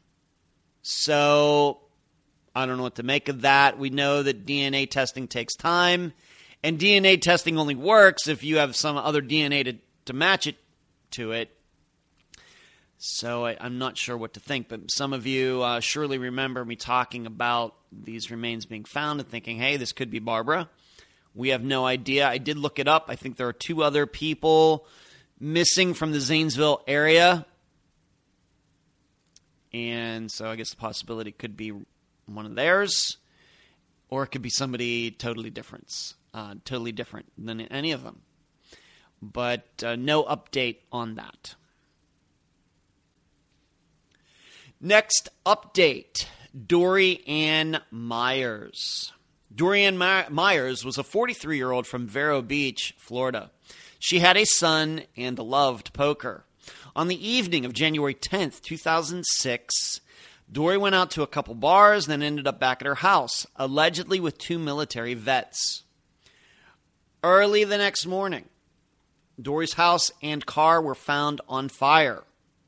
She was never seen again. Now, to uh, maybe go a little deeper into that uh, general description, her house in Vero Beach slash uh, Fort Pierce uh, slash Lakewood Ranch. It's all kind of where those points meet.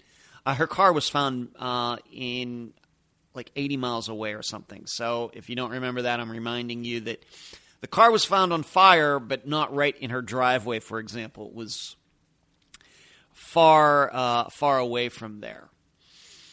And you may also remember that this was the first disappearance that I covered with Dr. Telesco when we started doing those live shows in 2020. Well, out of the blue, and I cannot say, I could not tell you how happy I was to get a message from him. Out of nowhere, Dory's son, Jesse, messaged me. Just within the last two weeks. Out of nowhere. I've never spoken to him before.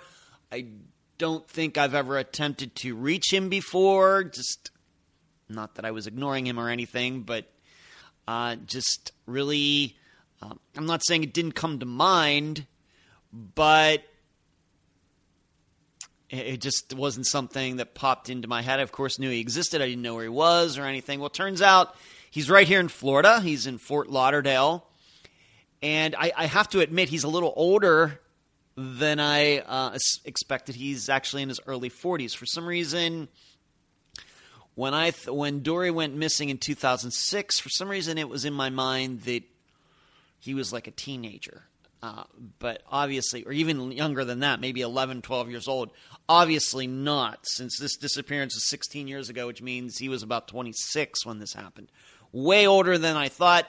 Also, might have been a reason that uh, I didn't get in contact with him. I think because in the back of my mind, I'm thinking, well, maybe he was too young to really understand everything that was going on anyway, and he did not live with his mother at, at that house that eventually got burned.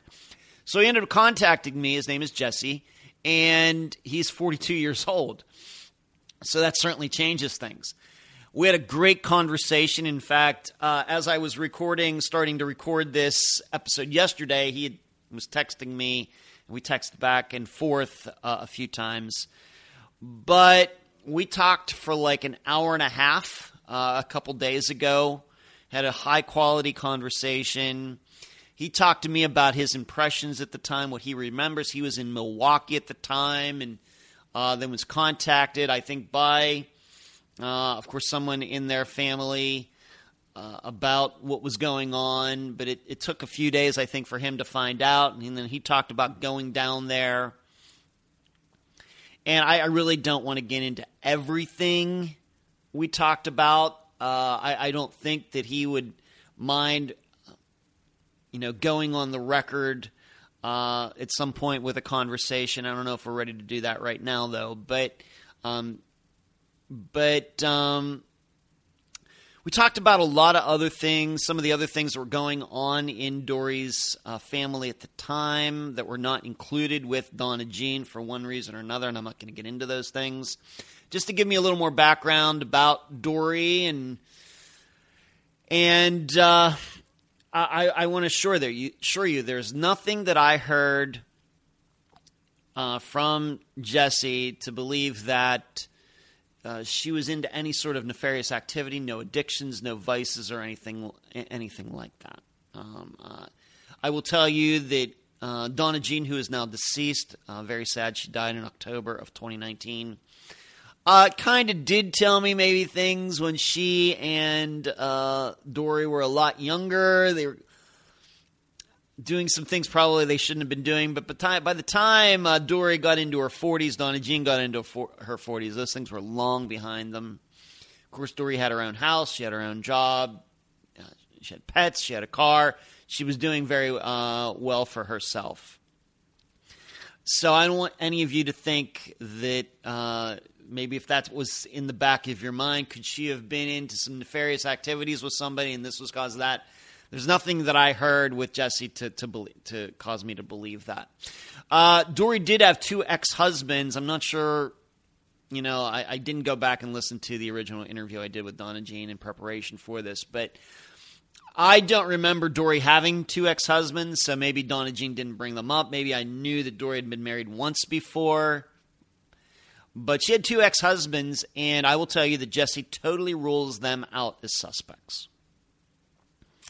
Also, talked to Jesse about my impressions, not necessarily uh, all about Dory's disappearance, but just about my attitude toward disappearances in general. And one of the things that I told him was there are these sketches of these two men who allegedly were at the bar where Dory was that night. And I, I was telling Jesse, two strangers, two men uh, going to a woman's house, and, you know, as it seems, I'm not saying this is what happened, but the way it seems, is so rare.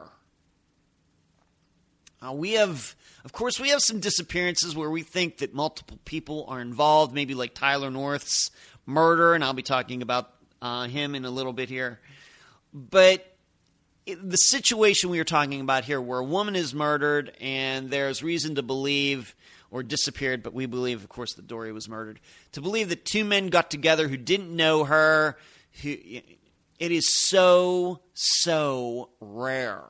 I mean, as you know, most of the time when we're talking about disappearances that we believe are murders, they're pulled off by one person. Or it's uh, some sort of luring, like happened with Tyler North or something like that. Dory's circumstances of, of her two meeting, if this is what happened, of her meeting two guys and going back to her place and them seemingly having a good time, and then all of a sudden they turn on her if this was a thing, we would have multiple, multiple, multiple stories like this all over the United States, and we don't. Whether it's a disappearance or a murder or it's an attempted rape and the woman got away, we would have all sorts of stories in the news about something like this. We don't. Which to me has always caused me to doubt the circumstances as they have been portrayed. Now, of course, that leads us to uh, Dory's ex boyfriend, Joe and because he is the one who said he called Dory on that night, which it was a Friday night, by the way, and said that she picked up the phone, uh, her phone. I don't know if it was a landline or a cell phone, and she said, yeah, she was here, and she had met two guys out. They're military vets. They're just having a good time here, and that's so. We get this two men at her house story from her ex, which it, not not saying he did it, but I don't know. It, we know uh, disappearances are caused by relationships most of the time. Now, you should know, though, Jesse told me that the police looked into Joe, and I now know his last name, but I'm not going to mention here. And I actually was able to track him down and give that information to Jesse. But uh, whatever Jesse wants to do with it, because Jesse said, you know, I really don't know what has happened to Joe after this, after all these years. Really don't even know where to look. Well, uh, Joe is here in Florida, but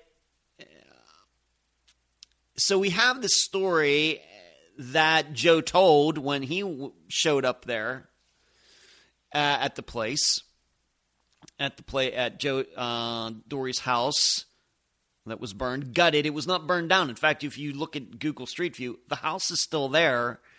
It's just boarded up. Up. It's completely gutted inside. Nobody has torn it down or anything. I really didn't even talk to Jesse about why that is, but um, you know, he was the one who told the police that he called, and she was with these two guys, and so the the the police, the investigators, went to this bar already with the idea in, the, in their head we're looking for two guys. Well, there's a sort of confirmation bias that goes on here, and I've talked about this before, I think, even including Dory's disappearance, but I'm going to talk about it again. Generally, people want to help the police. So if an investigator shows up and asks a bartender, hey, we have some information of this missing woman, Dorian Myers. Maybe you've heard about it. We have information to believe that she was met two guys here and went back to her uh, her place, and these guys could be responsible. Well, that is putting in that bartender's mind that if they want to be helpful, then they already start thinking about men who were at the place when Dory went missing. Not we can't forget this was done days later, not the next day, days and days later after Dory disappeared. So the person wants to be helpful, and so the person just starts, you know, randomly. My guess is just starts randomly thinking about guys that might have been there that night, and it might not even been even been the right night and it might not even been men who Dory talked to because there's confirmation bias. Because the investigator probably said two men the guy the bartender whoever female too starts thinking two men. Instead of an investigator saying hey you know dorian myers did you see anything suspicious? Can you tell me about anything? My guess is the investigator probably said two men and then it it goes from there that then they just start thinking about two men instead of maybe nobody. So that is a concern of mine uh, regarding all of this. And of course, uh, Jesse and I also talked about it. What are the odds that two guys could do something like this and not talk about it? One roll on the other or something. That's true, but on the other hand, and we that's true, but on the other hand, we have to think about the disappearance, the disappearances of Lauria Bible and Ashley Freeman, where we now know three men were responsible. And although they did not necessarily keep their actions quiet, it certainly didn't get out, you know, wide enough for police to act on anything until around 2018, 2019.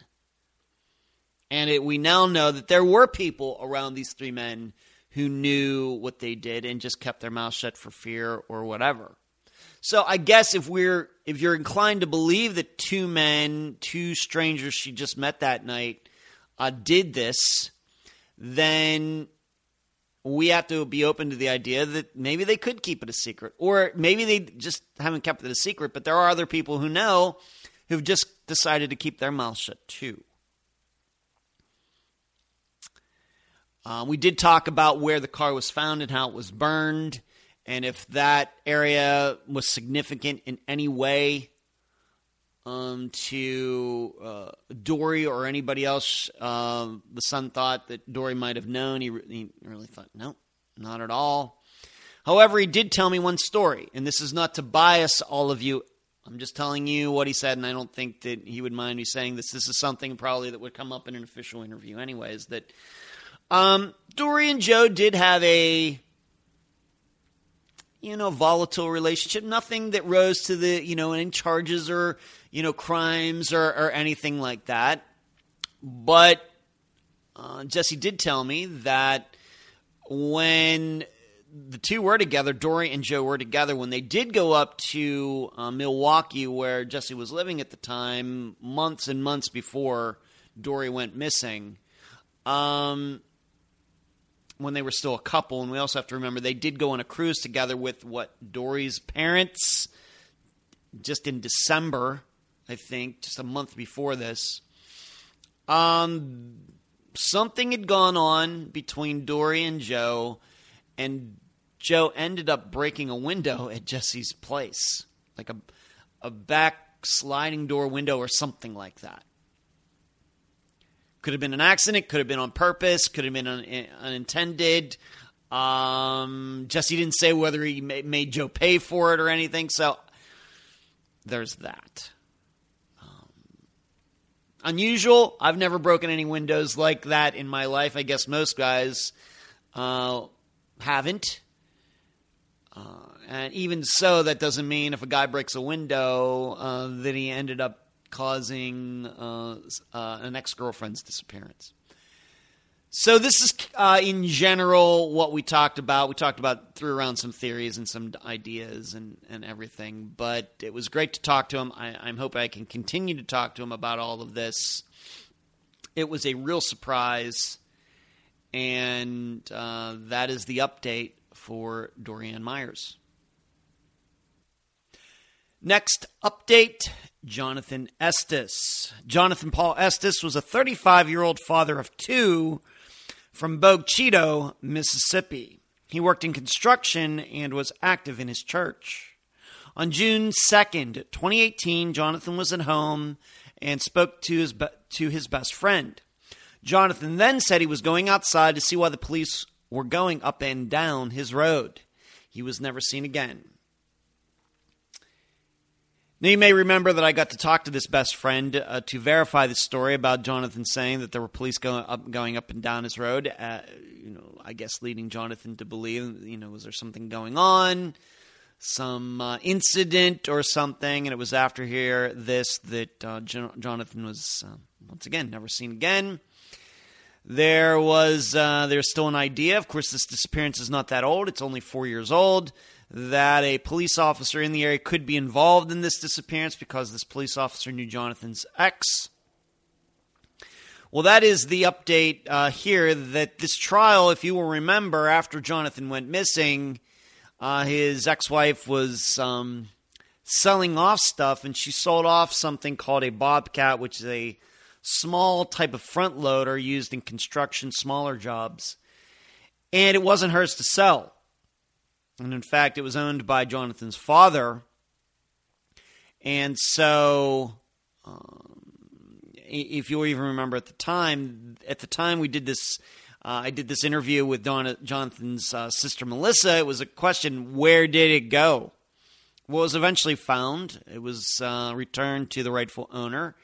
And Jonathan's ex uh, wife was charged with this crime. I don't know how big of uh, a crime it is or anything, but well, that trial still hasn't happened, and uh, sent a message to Melissa a few days ago to ask her about this, and she says nope, and I don't think she has any idea when there is going to be a trial or anything. So this, of course, is not as big an issue as uh, Carlos Rodriguez, the murder trial for murder uh, for Carlos Rodriguez, but now it's done. Of course, Steve Pankey went to trial in 2021 and uh, hung jury. So I'm not sure what they're doing in Mississippi regarding this trial, which seems to me to be a little easier to bring to trial, a lot less moving parts and everything. So I don't know. But if you were wondering about that trial and what's going on with her because it might lead to maybe lead more answer lead to more answers of what happened to Jonathan. Uh, I guess we're just going to have to keep waiting.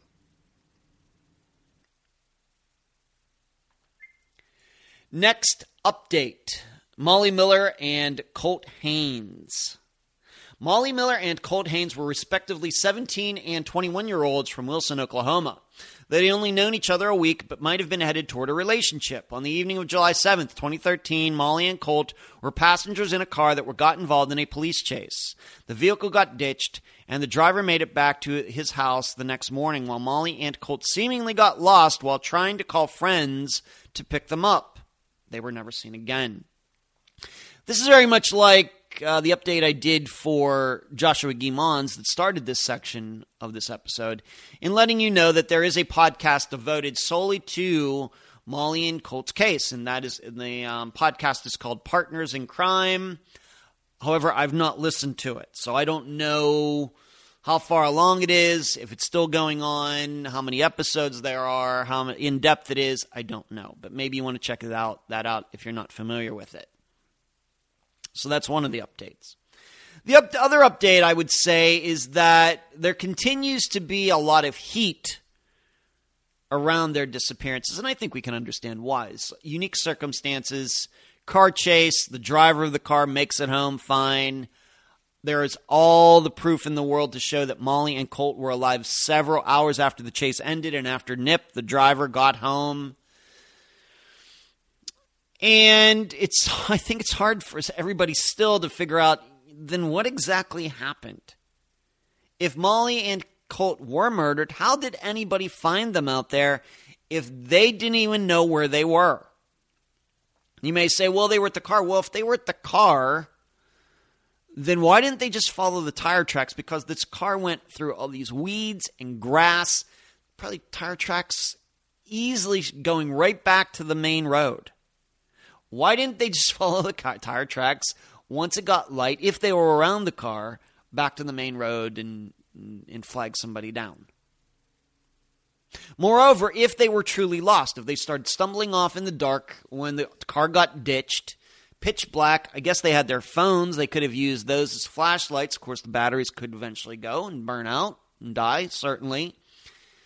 But still, the, the phones were, uh, you know, many hours later. Why didn't they call 911?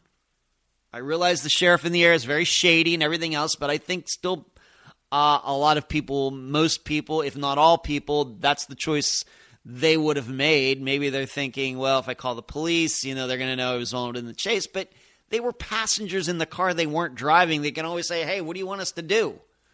Nip was the one that was driving. I, I don't know how much trouble they would, really would have gotten in anyway.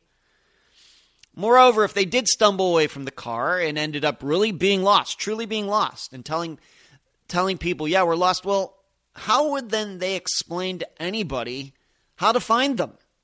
if they didn't know where they were. So if they were alive for several hours after and they called somebody and this person just happened to have bad intentions, how did that person or that group find them if Colt and Molly didn't even know where they were themselves? And I think this just shows how far I've come regarding disappearances like these where people stumble off into the woods. Maybe we could think about Jason Landry's disappearance, which I may talk about later. Um, how is how are the disappearances of Molly and Colt any different than Jason's? Car wreck, uh, people stumbling off into the night and not found. And hardly anybody thinks Jason was murdered, although there is some kooky private investigator in Texas, not Phil Klein, who thinks uh, that Jason was murdered. And coincidentally, Phil Klein at one time did work on Molly and Colt's disappearances. And it's just funny uh, you find an unsolved disappearance, and it's funny how Phil Klein's name will be atta- uh, attached to it. Um, nobody really, really, really believes that, unless they're trying to get attention like this one person, uh, believes that Jason Landry was murdered. So, what is it that causes people to believe Molly and Colt were murdered? I realize there are a lot of stories, a lot of rumors. That's it. Still nobody can show me show me how anybody could have tracked Molly and Colt down if they themselves didn't even know where they were.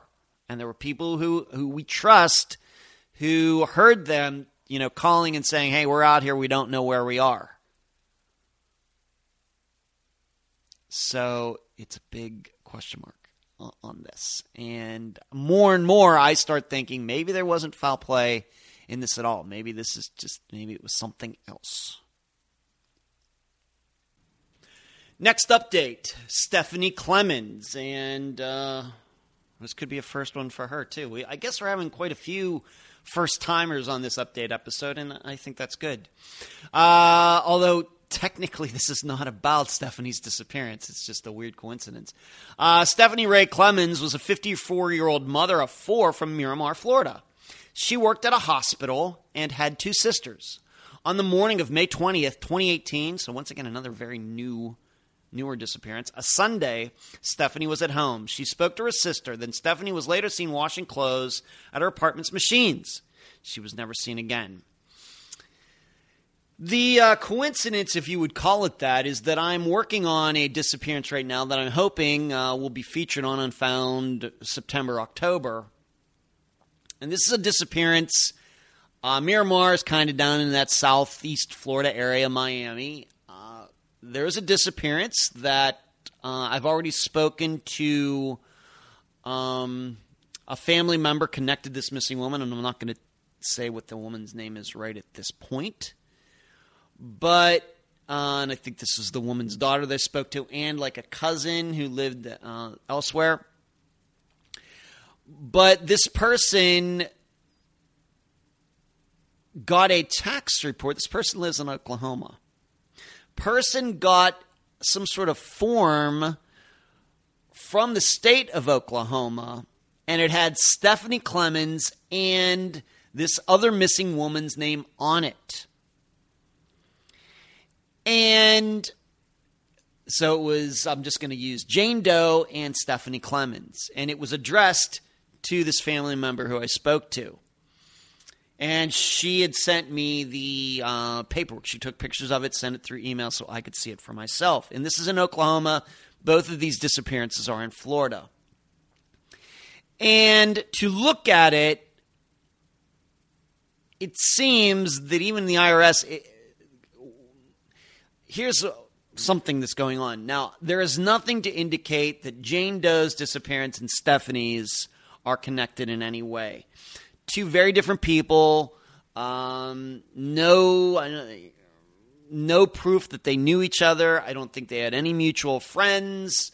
Although maybe it might have been that Jane Doe, this missing woman, and this is also a disappearance that's fairly new. I think it was from 2019, in fact, that this woman might have been stayed at the same hospital that Stephanie worked at, but I don't know how weird that is uh, at some point. But my knee jerk reaction is that it's some type, type of scam. That somebody uh, you know, some scamster, identity theft or something, put these two names, missing women on there, trying to get some refund or something. And my impression of the paperwork that was sent to this uh, this Jane Doe's family member was like, you know what? The IRS thought it was kind of strange, and so they were trying to get more information uh, regarding all of this. Now, this is the first 264 d- disappearances in. This is the first time I've ever seen something like this. We know that identity theft goes on. We know that the IRS, uh, you know, makes a lot of mistakes. We know that there are scams that are running uh, that are successful for a very long time. You've probably heard a lot of stories about uh, COVID COVID nineteen relief that people have ripped off and buying Lamborghinis and everything else. Might be something like that just don't know. Unfortunately, there's no information as to uh, the paperwork that the IRS got, the, you know, or the state of Oklahoma got. We're, we have no information about what the address, if there was a return address of whatever they got, people trying to file for funds or whatever this was. We have no information uh, at this point regarding any of it. So it seems like it's a scam, uh, uh, certainly a scam. I, I, just don't think that. You know, is there a possibility that whoever was doing this caused uh, Stephanie's disappearance? And I should tell you that my impression of Stephanie's disappearance is that yes, she was murdered, and we talked a little bit about that uh, during the episode. Although we didn't theorize, we talked about at least one person who makes a pretty good suspect who was in Stephanie's life at the time. And I will tell you with Jane Doe's, once again, not using her name, that I'm inclined to believe that probably she was uh, a victim uh, of some sort of violence too. But surely not by the same person. So just something weird. Uh, obviously, many of my guests have been scammed in the past. A little different than this, though. This is those have been more along the lines of "I know where your daughter is. Send me money, and I'll tell you." Of course, uh, maybe think of like uh, Tiffany Daniels' disappearance. I think that's one that comes to mind where that has has gone on. Uh, whereas with this one, it has to do with tax records and Stephanie's and Jane Doe, Doe's names being on the same piece of paperwork and a family member in Oklahoma getting it from the IRS. And like I said, it seems to me it was like flagged like by the IRS or whoever like this does not seem right. But maybe we could be wrong. Of course it was a scam. If I find out any more about it, I'll let you know. Next update Tyler North. Tyler North was a 27 year old from Harlan County, Kentucky. He was the father of two and loved hunting and fishing. On the evening of Sunday, June 24th, 2018, Tyler left his sisters. He was allegedly headed home. However, Tyler turned into a local park instead.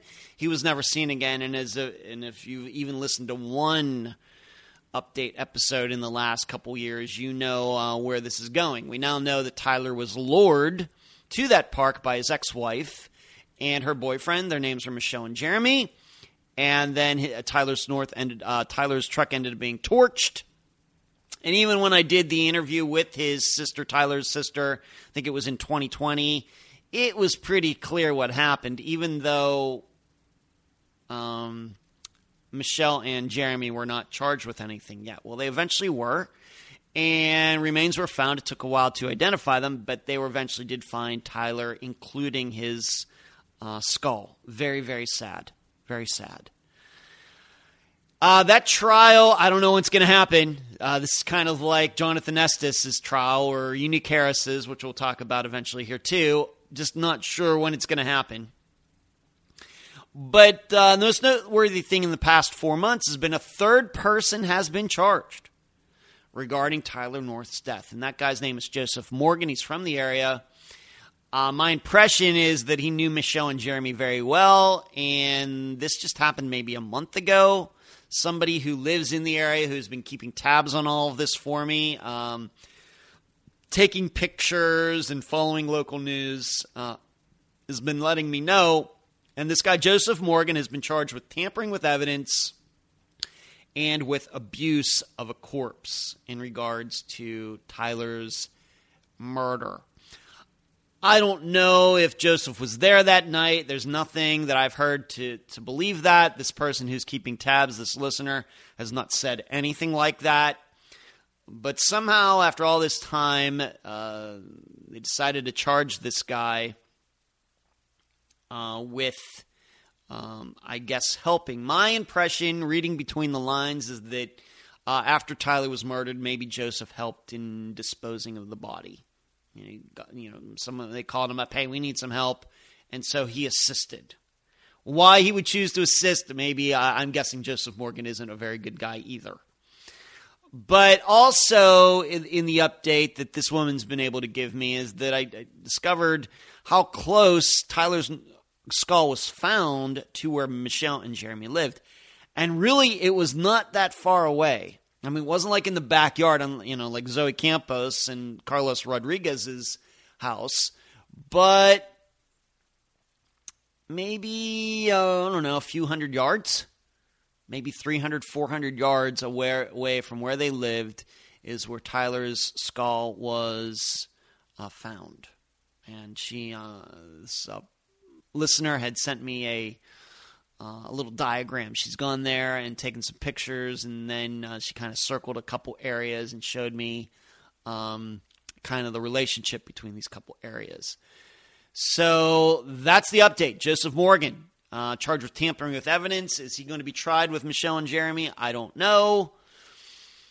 But it seems they're all still continuing to put to, uh, together the case. I guess then it means maybe we should be open to the idea that there are more people who were involved in this. Maybe not actually that night in the actual murder of Tyler, but people who became accessories after the fact. We just got to keep our eyes peeled for that. There you go. Next update April Andrews. Uh, this is, uh, I think she, her disappearance is appearing on here for the first time, but it's, uh, it's very sad news. April Dawn Andrews was a 15 year old from Pea Ridge, Arkansas. She was a shy girl who had many siblings. On Saturday, November 18th, 2006, April and her family had taken a trip to a store. When they got back, April decided to walk to a local church that was having a clothing drive. She was never seen again. The update is that in May of this year, just a few weeks after the, the previous update episode, uh, Tanya Washburn, who uh, is April's sister, who was the guest for that episode, died. Um, so May of 22 is when she passed away. My understanding is that she had fought cancer for quite a while. In fact, I think even before she was ever on Unfound and uh, unfortunately, um, it took her life. Uh, really did not talk to Tanya maybe too much after she was on uh, the episode. I, I, I, really, really did not go back and um, look into any of that. Uh, she might have posted some things in the group after she appeared. Once again, I think this was in 2020 when she was on Unfound. But uh, I would not say that I got to know Tanya really, really, really well. Certainly not as well as Joyce Rovatuzo or Mary Lyle or Elisa Cassoon, for as examples. But as I stated, going back to Tressie Palmer, who I talked about earlier in this episode, even so, these are people who, um, you know, I feel for, and I was, you know, always ready to help them at any time. And so uh, Tanya's uh, death is now number seven of guests guests that we have had on Unfound. Um, and once again, that's as updated. I, I admit there may be uh, uh, one or two other guests who have died that I just don't know about yet. Like I didn't know about Tressie Palmer's for a year and a half, and I feel very bad about that. But that is at least uh, Tanya's death is at least number seven, and I will continue to say it. It hurts every time. Next update Unique Harris. Unique Raquel Leona Harris was a 24 year old from Washington, D.C. She was the mother of two and was getting ready to go to massage therapy school. On the night of October 9th, 2010, Unique put her children and cousin to bed. When the kids woke up the next morning, Unique was gone. She was never seen again. We now know that there is a guy, his name is Isaac Moye, M O Y E, who got charged with Unique's murder, actually, not long after Unique's mother appeared on Unfound in late 2020. Uh, and the update here is we still have no trial date. This is kind of like uh, just what we're talking about with Tyler North. Uh, we have a suspect, seems like a good suspect. I guess the difference is that Tyler North's remains were found. Unique's haven't. So we don't know what uh, went on there, at least to my knowledge. But still no trial date as to when Isaac is going to appear in front of jury, if it's even going to happen. Maybe he's going to do a Carlos Rodriguez and plead out, and only the, the jury will only get to decide uh, Isaac's sentence. We just, I, I don't know. The big difference here may be that uh, there's nothing that I've read that Isaac has confessed to anything. So that that maybe complicates things and, and how we want to think about this. But no trial date. And maybe if this is news to you that yes, somebody has been charged, it has been determined that Unique and Isaac knew each other somehow. I don't know how. Um, he did not live he lived at least a few blocks away from where Unique lived, but this was not some stranger encounter where she went like down outside after she put the kids to bed and he was just going by and did something to her. Uh, they knew each other uh, a lot better than that, is my impression. So I think that we have to be thinking about um, some sort of domestic dispute. Uh, I know that Unique had this other, she had this boyfriend who had gone off to school. Was it in West Virginia, I think? He was away at the time. Um, maybe she had another boyfriend, and this was Isaac. Maybe. And that's the update. Next update Jake Lachelet. Jake Allen Lachelet was a 22 year old from Brusly, Louisiana. Or is it Brusly? he was a father who loved fishing. On August 27th, 2014, Jake had dinner with his grandmother and brother. After this, there were no, uh, no substantiated sightings of Jake, but his truck was found on a bridge overlooking the Mississippi River in the early hours of August 29th. Over 24 hours later, he was never seen again. Uh, you may remember that when I drove to speak at Northwestern State University in Louisiana last year, uh, my brother went with me. We went right over that bridge where the truck was found, right over that bridge, same bridge right there over the Mississippi. Well, the update is uh, very recently, within the last two weeks, maybe within the last week, uh, I got a very ugly message. I'm not going to say this person's name. But, uh, and when I get anything like this, of course, this gets forwarded uh, immediately to the guest, who in this case would be Jake's mother, Tina. Remember? And I'm I not going to read the uh, entire thing, but I will tell you that it had everything to do with, um, of course, Jake had a daughter with his girlfriend who some believe could be a suspect in his disappearance, uh, believing that the truck being found on that bridge was all staged and that he died somewhere else and they planted it there to make it look like he jumped off the bridge, if you want to believe that. Well, the message had to do with how Tina, you know, Tina is uh, very energetic uh, about trying to find out what happened to her son. I think you could tell that in her interview, as I think every mother is. But um, Tina, even more so, let's just say. And she is, of course, she as you as you could uh, tell during the uh, episode, my interview with her, she has issues, a lot of issues with Jake's friends, um, the mother of Jake's daughter. Well, this must be some sort of uh, person who contacted me, um, the related to the mother of Jake's daughter somehow.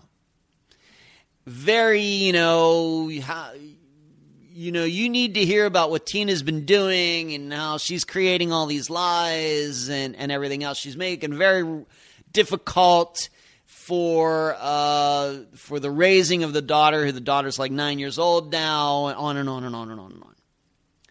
And I will tell you my uh, attitude toward all of this when, pe- and I've gotten a few messages. Not this is the first one regarding Jake's disappearance, but I've gotten others like this where somebody's not happy about what a guest said, and the guest you know is causing problems, and they're making it difficult for the you know the, the girlfriend or, or whatever else. This is not the first time I've gotten a message like this, and. Uh, you know, I would not name the other disappearances that uh, you know have been kind of like this, where I've gotten messages like this. But I got to tell you, I have no patience for any of this. Uh, Ed Dentzel does not. Um, I don't have a lot of patience. Uh, what is it? I don't suffer fools kindly. I think is the Shakespeare term. Is that from Shakespeare? And I tried to reason with, with this woman in saying, you know, here Tina is. She's lost her son by whatever means, whether it was a suicide, whether it was an accident, whether it was murder, whatever it was, he's gone. But here you are, you have all your children. You know, the girlfriend is still around, the daughter is still around, everybody still has all of their family members. It's Tina who's been the one who has been damaged here. And here you are writing me, you know, to complain about all this, where it's Tina the one who's been damaged. I asked the woman, "Have you? How shallow are you?" Well, all that did was uh, cause her to uh, write me back. And what I, you know, I try to reason with these people. This is how I handle it every time. Every time this has happened, not a lot of times, but when it happens, I try to reason with these people and say, you know yeah, you're being inconvenienced. Yes, maybe Tina is doing whatever. I'm not there. I don't know. But she's the one who's actually lost somebody. And probably Jake isn't coming back, no matter what you may believe about what happened in his disappearance. Probably not going to reappear alive. Very sad. But I try to reason with these people, but all these people do is worry about themselves how this is affecting their comfort and their lives. You know, whether Jake jumped off the bridge or was murdered, he was still missing. A mother is missing her son, and all these people can do is think about their own lives. And uh, of course, and like I said, I asked her, How shallow are you? And but she replied with a long rant about how shallow I am. So I had to block her. She dropped some f bombs, and I just when that happens, I just got n- nothing. I got no patience. Then I got the message from someone else, kind of the same thing with the same last name, uh, uh, also a woman, but with the same last name, different first name. So she came after me too. And if they are listening now, I didn't even read that message. I blocked her too. Then the first person, woman who messaged me, actually wrote a review on uh, Unfound's Facebook page, basically saying a lot of the stuff that she had already sent kind of in that first message. And you should know I have the ability to delete those things or flag them. I did not delete it. I actually wanted to stay there. Why? Because I, and it's the problem is it's not there anymore. I think Facebook took it down. I couldn't find it. And I'm actually kind of disappointed by that. You know, usually you get bad reviews or somebody complaining, you want it to go away as quickly as possible. But being that uh, I think in her posting this, it showed exactly the type of person that she is. I wanted it to stay. Facebook obviously thought differently. Like I said, right before I started recording all this, I tried to find it. I couldn't find it. Maybe I missed it. But, um, you know, I did. I want her to know if she's listening to this or whatever. Uh, I did not flag it. I did not delete it. Facebook did that. If it is now missing, I wanted everybody to see it because it had no capitalization, no commas, no periods, no paragraphs. It was about 300 words long. And this, I, I, will say, given what I've experienced in this area and hosting this podcast, that's pretty standard.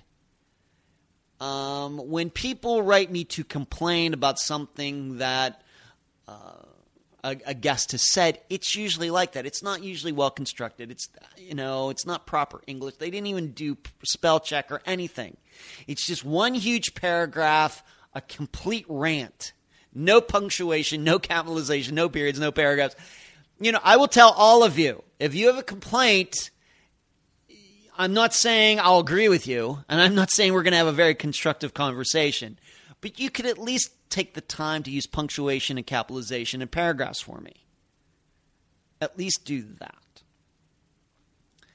So um, I wanted everybody to see that to show, you know, the kind of pe- person we're dealing with here.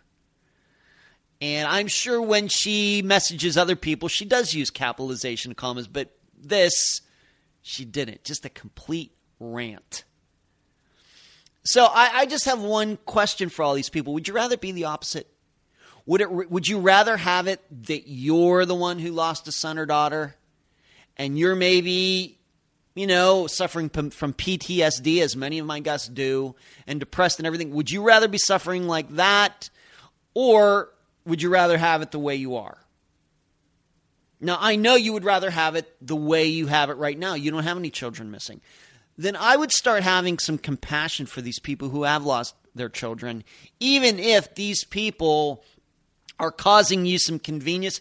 And I will tell you this to anybody if you think that somebody's lying, and I would even say this to the two people who wrote me that I'm talking about now, particularly the one person. If you think that Tina is lying and, and doing the wrong things and everything, you should take her to court if you think that she is wrong and, and, lying and slandering you and everything else, you should take her to court. Don't come crying to me. All I do is cover disappearances. I don't do child custody arrangements and all those things. I don't do that. Don't come crying to me. I covered disappearances and I covered Jake Lachelet's disappearance. That's what I did. And I presented the facts we talked about, yes, how he was having problems with uh, his girlfriend and all of that, as a lot of people do. That is always going to be a topic on Unfound. That's never going to change, no matter how many nasty emails I get, nasty messages. As far as all the other stuff, what Tina does in her own time, I have no control over that. And She wouldn't listen to me anyway, even if I had her uh, any advice on that. And I have none because I'm not a parent and I'm not a grandfather or anything. So I have no uh, insight into any of that. So she's not going to listen to me. So, uh, and I did tell Tina. She told her side of the story. I don't know what I don't know what to believe. All I know is uh, we covered the disappearance itself the way we covered all the other disappearances. Everything outside of that, uh, I don't, don't don't know what to tell you. All I would tell you is those people, you know, have some more compassion. I realize this is, a, you know, if this really is a pain, it is a pain. You got to uh, got to understand that guests have uh, a lot of severe trauma, and uh, it's not all always all about you and the ease of your life and whether you're going to get through the next day without any problems. That's what I have to say to all of you. Next update Paul Sanders. And yes, now, as you can tell, probably tell we're getting very close to uh, the present time. Paul David Sanders was a 17 year old from Mesa, Arizona. He was originally from Missouri and very athletic. On August 14th, 2001, someone, the person may or not may or may or may not have been Paul, driving Paul's truck was pulled over by law enforcement in Tucson. A chase ensued in which the driver escaped. The truck was later found wrecked several miles away with no signs of Paul. He was never seen again. Um, I cannot even begin to tell you how much is going on behind the scenes regarding Paul's disappearance, despite it being over 21 years old. In fact, we just passed what the 21st anniversary. August. Uh, it's August 24th today. 10 days past um, the 21st anniversary, if you want to call it that.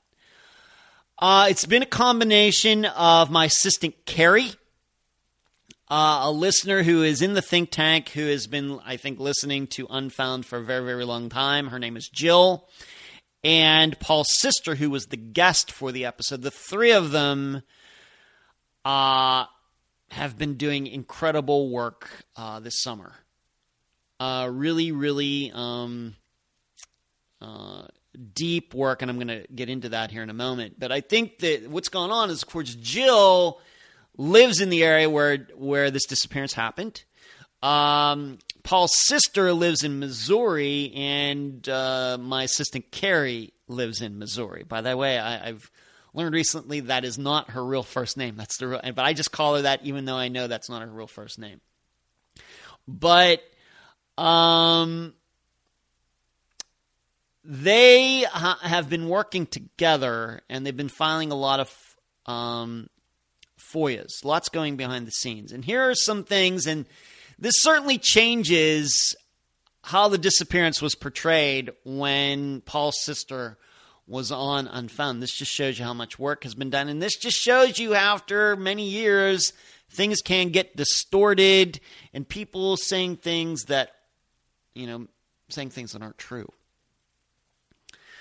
Um, here's I'm just going to read some of the things. Now, I can't say everything. In fact, not long before I started doing this recording, I checked in with Carrie and Jill, checking out to make sure uh, how much I am allowed to say. And and this is the way it goes. I mean, I'm I guess the boss, but uh, I, as many of you know, I defer to my assistants on many things, and they're doing some work behind the scenes and. Um, so when it comes to situations like this, uh, Carrie uh, and company have become the expert on this. I am not. I'm the one who hosts the podcast. I'm the expert, of course, in many things, but I have no problem taking pointers, advice, instructions from other people who are working on disappearances. I don't always have to feel like I'm in charge. I'm not that guy. Anyway, um, here's what I've been allowed to say.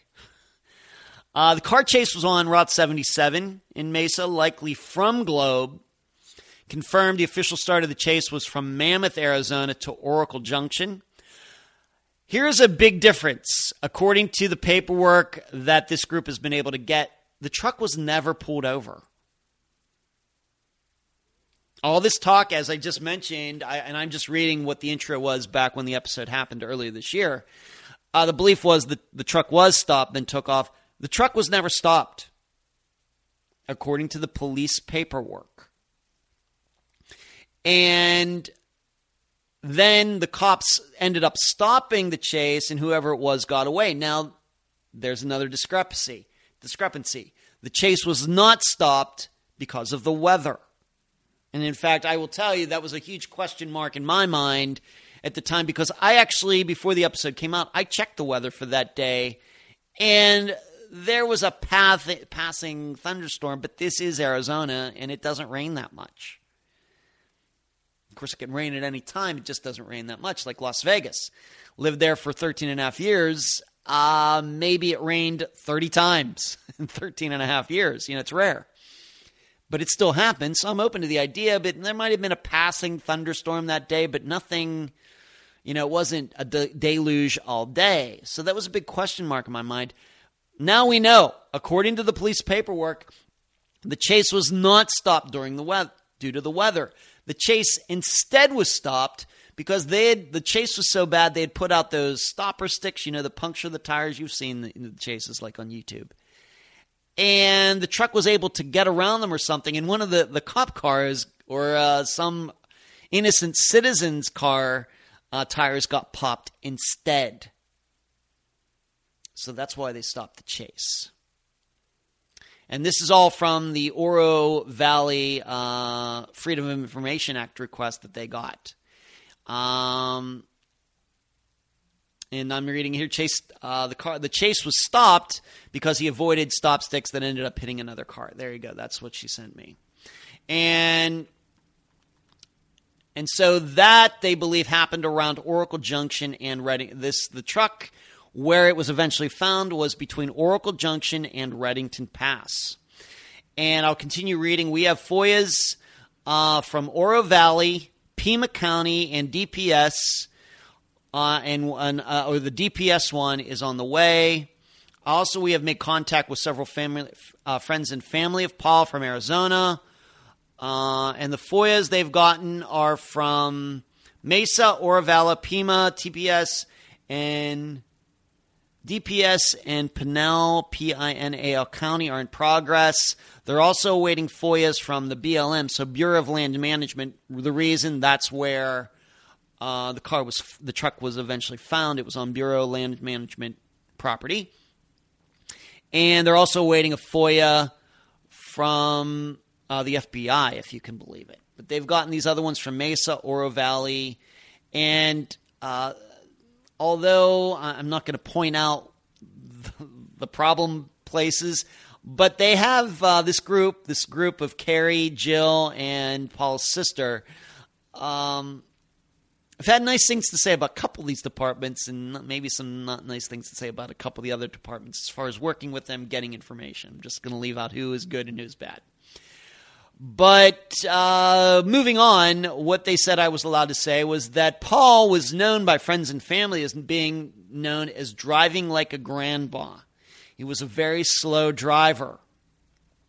But according to uh, the reports, is that the driver in the truck in the pursuit was a confident and very capable driver and outmaneuvered law enforcement. So you have to do that. Um, and in fact, that is the reason that this driver was skilled enough to avoid the stop sticks. Uh, instead, uh, law enforcement or somebody ran over them, flattening the, the tire, and that's why they stopped the chase. So, where is this all going? So, how is it that this, these stories got started about the truck being actually stopped and the chase being stopped due to weather? This is a question I asked, the last question I asked before I came to this microphone today. This is the response I got. Uh, um, Paul's sister was not involved in this conversation. These are conversations I've had with Jill and Carrie. And so I asked, so where did the weather and truck stopped stories come from? Their answer Paul's father, Robert. But we now know that those two, two stories, according to the FOIAs from police owned paperwork, are not true. So I'm anticipating that when we do the next, or when I do the next update episode in December, I'm sure I will have a lot more to talk about regarding this disappearance, given the work that um, these uh, women are doing. Such spectacular work, and I think it's excellent. I, I, wish more people would get you know involved in this. So I give a, a, a huge shout out to Jill and Carrie and of course to Paul's sister for working together on all of this and clarifying things on a disappearance that's over 21 years old. And this is, I think, what this is what everybody can learn, especially family members who have disappearances that are, you know, what we would call old, 20 years and, and over. Uh, there's always time to sort things out and learn new things and to correct the record. uh, if the record has gotten distorted over the years. And obviously, this record has been distorted for a very long time. Why? It's going to leave you to uh, ponder that. Next update Rhonda Smith. Rhonda Eileen Smith was a 21 year old from Newnan, Georgia. She was tall, about six feet in height, and had been in the U.S. Army. On February 27, 1984, Rhonda left her home early to go shopping. Rhonda's vehicle was later found at an Atlanta mall. She was never seen again. Now, I'm guessing this one's kind of fresh in your mind. We're getting very, very close to the present. This is a disappearance we covered back in May of 2022. Uh, you remember that she was driving uh, a vehicle that was given to her by her uh, fiance from the work, the, the job that he had this pickup truck that somebody else drove, that was the vehicle that was found there. And uh, after the episode came out, uh, of course, within the, uh, the last couple months, I actually got contacted by one person through email and then another person through Instagram, and they they were different people, but they both had the same last name, and they're saying, you know, I got more information, I need to talk to you. You know, uh, Nancy Llewellyn, who was the guest for that episode, who is um, uh, Rhonda's cousin. I thought Nancy did a fantastic interview, uh, and she's been working on Rhonda's disappearance for a while. Uh, you know, I know Nancy, but you need to hear this and everything. And I'm just going to say what I said back uh, when we when I covered Donald Irwin's disappearance an hour ago, however long ago that was. Um, I appreciate it that people want to tell me things, but you, they have to understand that it's probably not something I'm going to be act, going to be able to act on. Um, because once again, I do, of course, do my own work behind the scenes on things that sometimes I don't like to talk about. But if somebody is contacting me and saying, "Oh yeah, well I know Nancy, but you need to know this," I, am really just like, well, I, I, not that I don't love information, I do, but I'd rather, you know, Nancy is going to be the one who's continue going to work on this maybe every day, or, you know, I am not. I'm certainly willing to help, give her pointers, give her suggestions. If there's something, information she can't get, maybe I can get her for her, but I, I'm not going to be working on Rhonda Smith's disappearance or any other disappearance every day. That's just really not what I do. Um, I mean, the closest I came to that was way back in 2019 with Cameron Remmers, and even that was not surely every day. So, um, you know, I just told this person, you know, just, if you got something to say, just tell it to Nancy. If you know her, I realize that you want to uh, tell me things, and you know, and given how the email was worded and the message on Instagram, it kind of sounded to me like it was just going to be more rumor type of stuff. Well, uh, you know, Rhonda's ex fiance, he said this, he said that, he did this, he did that. And of course, her ex, uh, her uh, fiance at the time, certainly a, a suspect, might consider him being responsible for Rhonda's disappearance. Maybe it certainly seems to me that Rhonda's family feels like that. I don't know how many, much proof there is of that. But if it's, uh, it's so it's especially along those lines, then I just you know I don't know what I'm supposed to do with that. Of course, we don't even you know really talk about a lot of that stuff on episodes anyway. Well, he allegedly said this and he allegedly said that, and I heard him say this and I heard him say that. As long as the guest knows these things, that's good enough for me.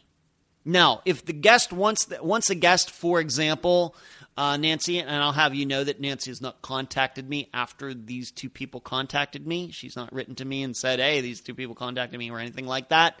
But if she were, I'd certainly talk to her about it. Certainly.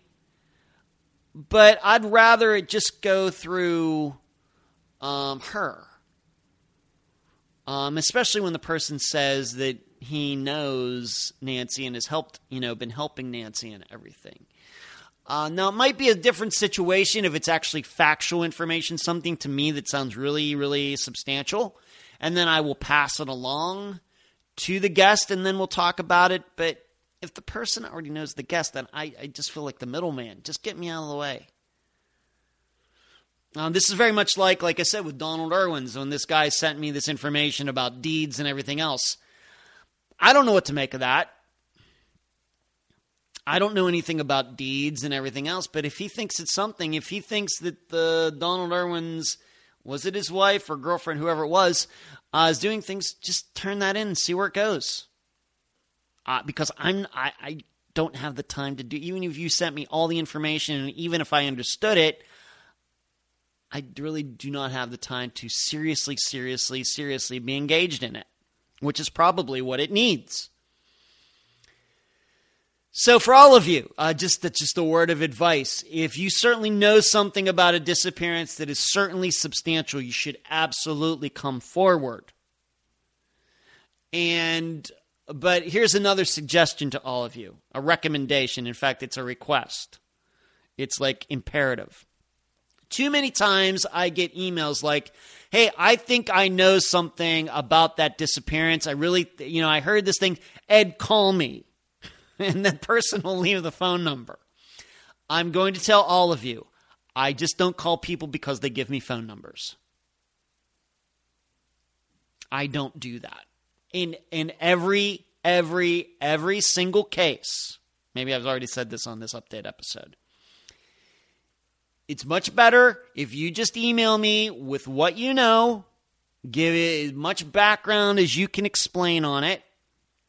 I will read it I will re- reply to you. That doesn't mean we're going to get to talk on the phone. I, I, I might tell you what I think about it and everything else, but I will surely return the message. I will I will be courteous and do that.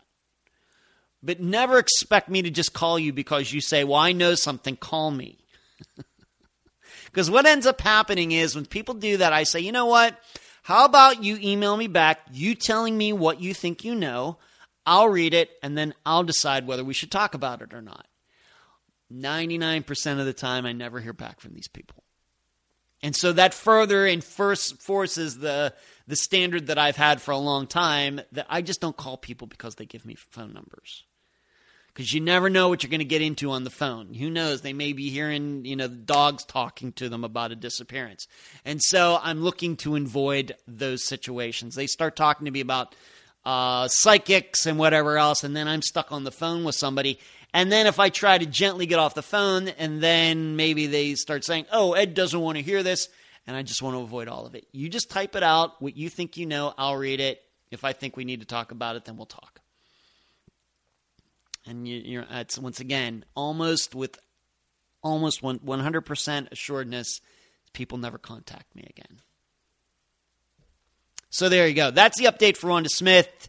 Uh, somebody wanted to talk to me, and I just said, you know what? Uh, I don't know what to make of it. Uh, but if you know Nancy, just talk to her about it. And that is the update for Rhonda Smith. Okay, just having uh, made that the topic uh, of the last update with Rhonda Smith, this uh, will uh, maybe be another uh, lesson in how I treat things uh, when somebody contacts me regarding a disappearance that Unfound is covered. Next update, and this will be the last update for the regular podcast that comes on on Friday. The next updates, if there are any, will be for Unfound Now, um, from the Unfound Now episodes uh, from May through now. Justin Gaines. Uh, Justin Glenn Gaines was an 18 year old from Snellville, Georgia. He was a college student and came home from a came from a blended family. In the early morning of November 2nd, 2007, Justin was at a club in Duluth. After unsuccessfully trying to find a ride home, Justin was seen on video walking into the parking lot. He was never seen again. And of course, his mother was the guest. And like I said, I'm sure this is very clear in your mind this was just like what um, six weeks ago, something like that, that we covered his disappearance. So, just within the last two weeks, I'm not to. This is a person I don't know. I've never heard of this person before. Uh, this person is on Facebook. This is one of those messages when you're not friends with somebody, it kind of goes to that other inbox, and you actually have to go over there to find those messages. You all know what I'm talking about. And I do that because I do get messages from people who I'm not friends with on Facebook. They're listeners. They want to, you know, hey, that happened in my area. I remember when that happened, but they're not. We're not friends on Facebook. So I make it at least maybe once a week to go over there and see if any messages have come in. And so this was one of them. I'm not going to tell you this person's name. I'm just going to you know give you the message and my response to it. And for many of you, this is going to be uh, familiar territory, but I think all of all of you can certainly learn something from this. Hello, I've listened to your podcast recently about Justin Gaines from Georgia. I wanted to share with you another podcast that I found. I'm not going to be naming that podcast. This one says that Justin's picture was discovered in a computer that belonged to real life serial killer Israel Keyes.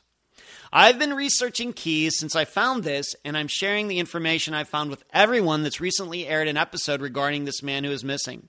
Please pass this information along to the private investigator and his mother if possible. I think it deserves attention.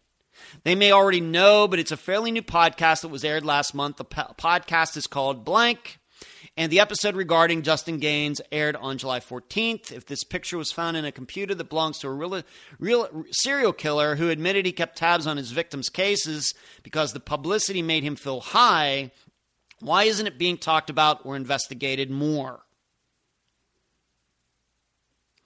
Now, many of you who have like listened to the live show you know how I feel about the aura uh, around Israel Keyes and the pedestal upon which some true crime um, fanatics have put him on. Okay? And as I stated here, I, I just have no time. Uh, and I'm going to talk about this last. I went up and looked this list, and I'm going to tell you about it. Um, first of all, I have to admit that at this point, six years into Unfound's existence, I realize that Unfound is not the most popular true crime podcast out there. It never will be simply because it's a kind of a niche or niche podcast. We only do missing persons cases.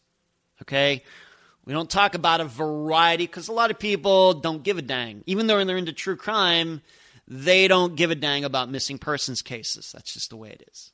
Um, you know, some are just into serial killers. Some are just into um, podcasts that talk about psychics and the paranormal in regarding to true crime and things.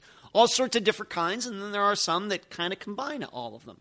That's not what we do here. But I will be honest with you that six years in, after all the publicity and marketing that we've done, uh, me doing having a YouTube channel and uh, of course testifying in a trial and speaking at schools and everything. When somebody messages me and what they're writing shows that they've never taken the time to listen to any of Unfound's episodes or anything like that, but you know, you know this uh, this message doesn't even start out with "Hi Ed." Hi Ed, really love your podcast, and not that I need my butt kissed, but Hi, Ed. Hi, Edward. Hi, Mr. Denzel, although Mr. Denzel is my father. Uh, hi, you know, I've been listening to. If it's somebody who is just blasting information out there, I'll read it as I did here. But you know, I, st- I start thinking, you know, what's, you know, what exactly is going on here? They, this person wants me to be really, really engaged about something, but I'm the person who's engaged in missing persons, not this person. Not this person. And when I get the idea, and then they name the, the podcast that they're listening listening to, and I know this podcast, and I'm not sure what to think of that.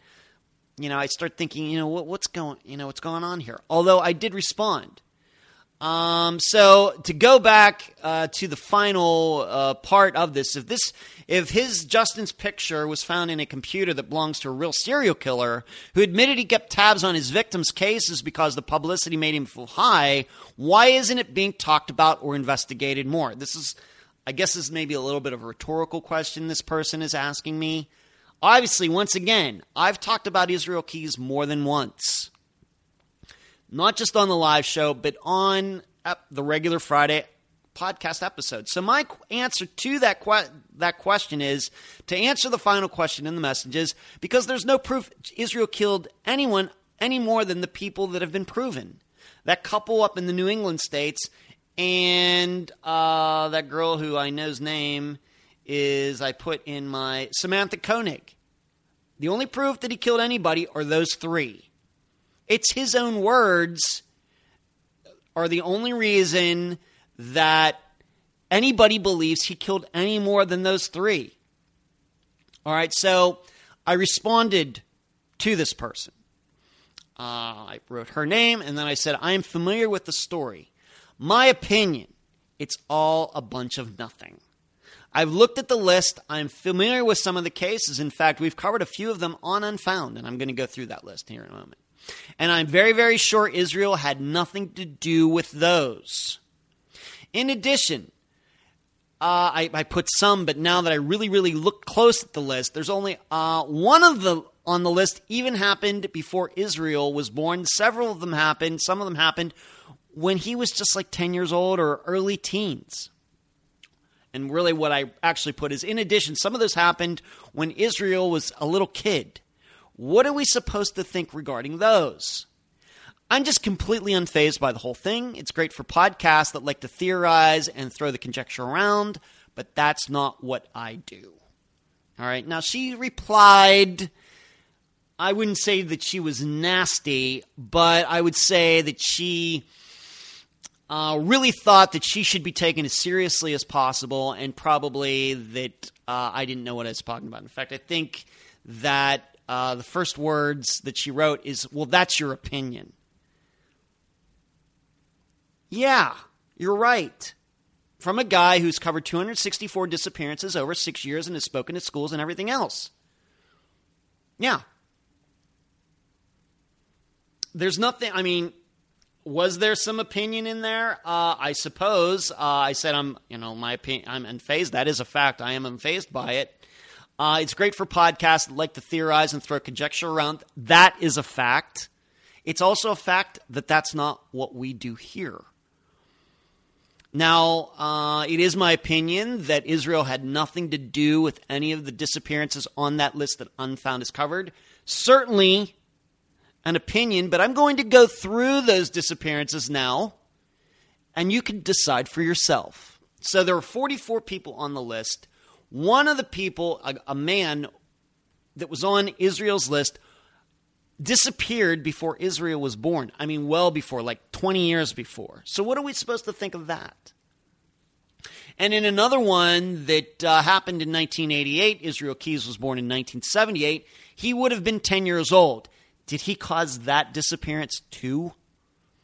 Now, the unfound cases that are on the list Kristen, Kristen Modafferi. Uh, she disappeared from San Francisco. You might remember it. She went to work uh, at a mall and left, was never seen again. And it is believed that she might have been murdered. And I suggest you go back to listen to that, what the possibilities might be. Certainly open to that. But we also then have to start thinking, well, when did Kristen Modafferi go missing? She went missing back in the 1990s. So, what are we supposed to think of that? Um, so, the next one, Susie Lyall went missing, as you know, in 1988. Israel Keyes was uh, would have been 20 at the time. As I've stated before on some other updates, uh, his name has come up in relation to Susie Lyall's disappearance before. I've run it past Mary Lyall, and she rejects the entire thing. And she knows more about the disappearance, her daughter's disappearance, than anybody in the public. She rejects it. Another disappearance, uh, unfound disappearance that is on the list is Christine Hamilton from California. Did not put the year that she disappeared, but I remember this, the the facts. Um, and uh, I'm now friends with her brother, by the way, on um, on Facebook. And I remember him telling me that uh, it was her mother who was the guest, but the brother spoke to me at the time, and he remembered her going out, jumping into a car with somebody that she, who he didn't know, but seemingly by choice got into this car with somebody and left. It sounded like this is somebody that Christy knew. Could she have known Israel Keyes to the point that she just ran out and jumped in a car with him? No. And in fact, of the murders that we know that Israel Keyes committed, he murdered strangers, people he had never met before, did not take the time to get to know or anything else. But Christine Hamilton's on the list. And if you'll remember at the time, we threw, uh, I guess, between the lines, you could think there are a couple different ideas as to the reason that Christine Hamilton went missing. Maybe it was the person who picked her up, certainly makes sense, but could be open to the idea that her stepfather might have done something to her as well. Moving on, Ashley Summers. This is this is a clear cut. Her uncle did it in Cleveland. How do we know? Because later he ended up he's in jail now for molesting children. And he's the one that said, yeah, she walked out the door and never came back. So Israel Keyes was surely not responsible for that one either. There's a very, very, very good suspect um, uh, for Ashley's disappearance. And then the final one, as will not be any surprise, Justin Gaines. That's why we're talking about this. Justin was at a, uh, a nightclub, left seemingly on foot, although there are stories out there that he got into a car with a blonde woman.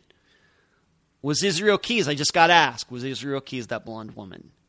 Now, I don't know if I'm supposed to believe that story or not, but of what we know about Israel Keyes, he murdered a, a, an older couple and Samantha Koenig, who was like a teenage girl, young girl. Doesn't sound like he, Israel Keyes, murdered any men in the prime of their lives where he might there might be a struggle or anything. In addition, we saw Justin, you know, what was it? Justin walks away and Israel Keyes just happens to pull up in a rental car or something, and Justin would have gotten in the car with a guy he didn't know who said, Yeah, I can take you wherever you need to go. Really? Now, if that's not enough to prove you that this list doesn't mean anything, I'll move on.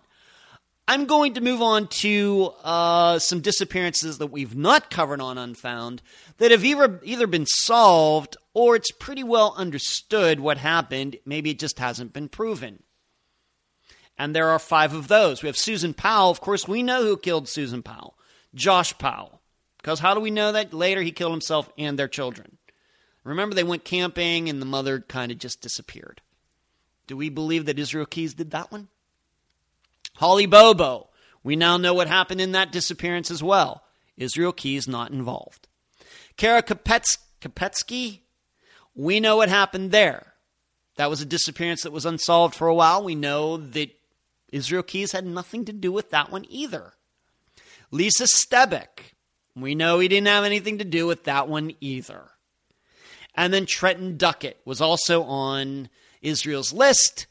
Uh, and this is a Florida disappearance coincidentally. Of course, Trenton Duckett was a small child, and the popular belief is that his mother killed him. And then, if you will remember, if this doesn't ring a bell, she ended up going on Nancy Grace shortly after this happened, and Nancy really, really went after her, trying to guilt her into saying, "You know, you know, you know, you what you did and all that." Those are my words, not Nancy's, but you know what I mean. And then Trenton Duckett's mother committed suicide, blew her head off. So, do we think that Israel Keyes was responsible for all of that too? So, we go back. So, there was a list of 44. So, we could take out the one that uh, happened before Israel was born. So, that's down to 43. We can probably take out the one where he was only 10 years old. That's 42 we can surely take all out all of the ones that unfound is covered. That's uh, five, so we're down to 42, 37. We can take out uh, five more, once again, off the top of my head. And I have to admit, there are names on this list that I don't know anything about them, and I wasn't going to take the time, but these people who I, I know about Susan Powell, Holly Bobo, Kara, Kara Lisa Stebic, Trenton Duckett I'm familiar with those just because I'm alive. We can rule those out. So we're now down to 32. And I'm sure if I went through that list, I could even really, really, really, really narrow down that list even more to rule out Israel, Keyes, and a lot of those as well. So going back to what this person wrote me, who obviously took no time to look through the entire list, but only just picked out one did not t- take time to go through that list and say, well, Israel really didn't couldn't, couldn't have done this one and that one. How seriously am I supposed to take somebody like that? This is these are the things that I go through as a podcast host. I, I I'm always ready for good information. I'm always ready for it. Always. I'm always ready to talk. But sometimes uh, I, I'm a li- you know I'm a little insulted sometimes. You know, because I took the time. I have a lot of things to do for this podcast, including do this uh, this update episode, going back through all of 264 disappearances, making sure I get things right although I still probably made some mistakes. But I took the time to go through this list to try to figure out figure out if, if it made sense that Israel Keyes was responsible for the disappearances that I know. You would have thought that this person who wrote me could have taken the same time. And had she done this, I think then she wouldn't be so um, energetic, zealous about trying to connect Justin Gaines' disappearance to Israel Keyes. It would just be something. It would just be, uh, you know, I just, like I said, I think a list like this, just something for people to talk about. Because when you really, really start looking at it, you start to see how improbable that he had anything to do. What did I just name? Um, five and five and 12 out of 44. That's like one quarter of the list automatically, probably with me doing about five minutes of work I was able to rule out at least a quarter of those people. So, what are these people doing? Why are you talking about this? If five minutes, 12 people can be ruled out, victims ruled out, then how seriously are we supposed to take the rest of the list? And I'm sure for some of you, if you went through the list, there would be a whole set of other disappearances that you might know about and know that, hey, some of these were solved. Oh, certainly it's not solved, but certainly Israel couldn't have done this one. Um, you might even be able to narrow it down more. So that's why I said in my response to this person, this is just stuff for people to talk about. That's just that, like the weather. That's all it is. And as I um, want to remind everybody, every time that Israel Keyes' name comes up, he is not a supervillain. How do I know? No. Israel Keyes got caught by using Samantha Koenig's card. Just like any stupid punk who attacks an 80 year old woman and steals her purse, then, get, get, then gets caught right down the street using her credit card to buy cigarettes. For all of you people who are infatuated with Israel Keyes, that is your supervillain. it's no doubt in my mind that uh, what Israel Keyes was doing with this list was fantasizing. You know, I think that's all he was doing. You know, no different than uh, when somebody, uh, you know, you know, you know, Powerball gets up to a billion dollars or Mega Millions gets up to a billion dollars. People start thinking, well, what would I do with all of that money? I would buy this and I would buy that, and they start making a list. I will admit, maybe I've even done that once or 10 times. That's all this was fantasizing. Going through and looking at these things and fantasizing about maybe how he would have done it if he were there. But he wasn't there. That's all it was. Uh, it's horrible and perverted. Uh, but we just have to remember that's just how the human mind works sometimes. We fantasize about things, maybe things we shouldn't be fantasizing about. And the difference, of course, is Israel Keyes was a killer. But there is no proof that he murdered anybody other than the three people who he who everybody now knows he murdered. There are no proof of any disappearances that he could be connected to, no matter how much people talk about it. Likewise, when you do that, you have to rule out people who were actually around the missing people who surely would have wanted that person to, to disappear more, like in this case of Susie Lyall, for example. So, uh, just finishing, I think, what I would call on a high note. That is the end of the update portion for the Friday episodes. I will now move on to any updates for any of the uh, missing people for the Unfound Now episodes, this monthly series that is only available on YouTube.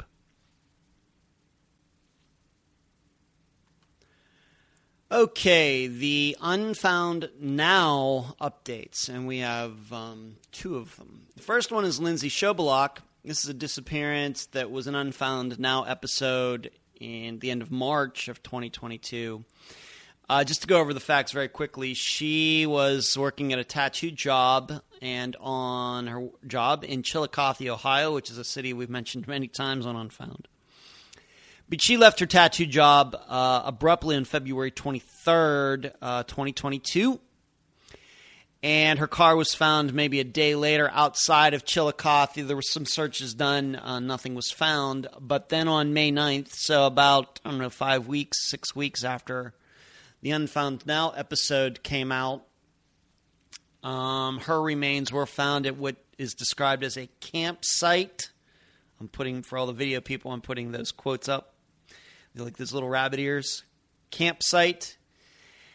And as far as uh, so remains are found, I, I, it seems to me maybe by accident. Maybe there was another search, and, and this is what happened, but maybe by accident as well. But her remains were found uh, about May 9th, identified. And I have to tell you, this never seemed like foul play to me. It seems like she had some things going on, and she left her phone and everything at home. So it's not like she went directly from the tattoo job to where her car was found. She actually went home first and left wallet and phone and things behind. As we know, never a good sign. So uh, I think that I'm pretty much right here. This was some sort of uh, overdose or suicide of some type. And so Lindsay Shobalock's uh, disappearance, in my opinion, has been solved. Maybe there are people out there maybe believe that uh, this was foul play, but there was nothing in all the inf- reading I've tried to do, anything factual to say that she was murdered. The other update uh, coincidentally uh, was the Unfound Now that I did the very next month for April of 2022, and this was for Jordan Simeon. He was a young man moving from Fargo, North Dakota to New Orleans or New Orleans on May, March 5th, but he never made it there. Uh, allegedly, his car broke down in Arkansas, in a, not in a rural area. He, he was on a highway, but it was just outside, I think, a city that he was about to go through.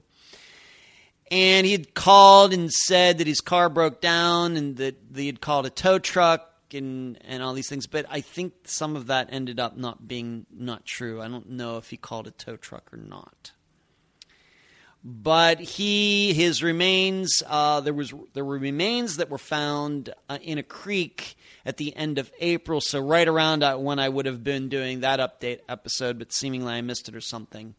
But then he it was uh, the remains were positively identified as Jordan's uh, in May, like around May 10th or something.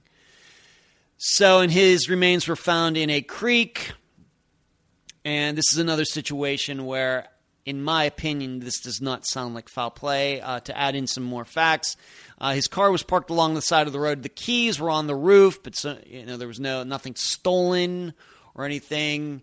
Uh, I tried to find a cause of death for Jordan. If, if, there's any belief that there was foul play, I didn't find anything like that in, in kind of the just Google searching things before doing this update episode.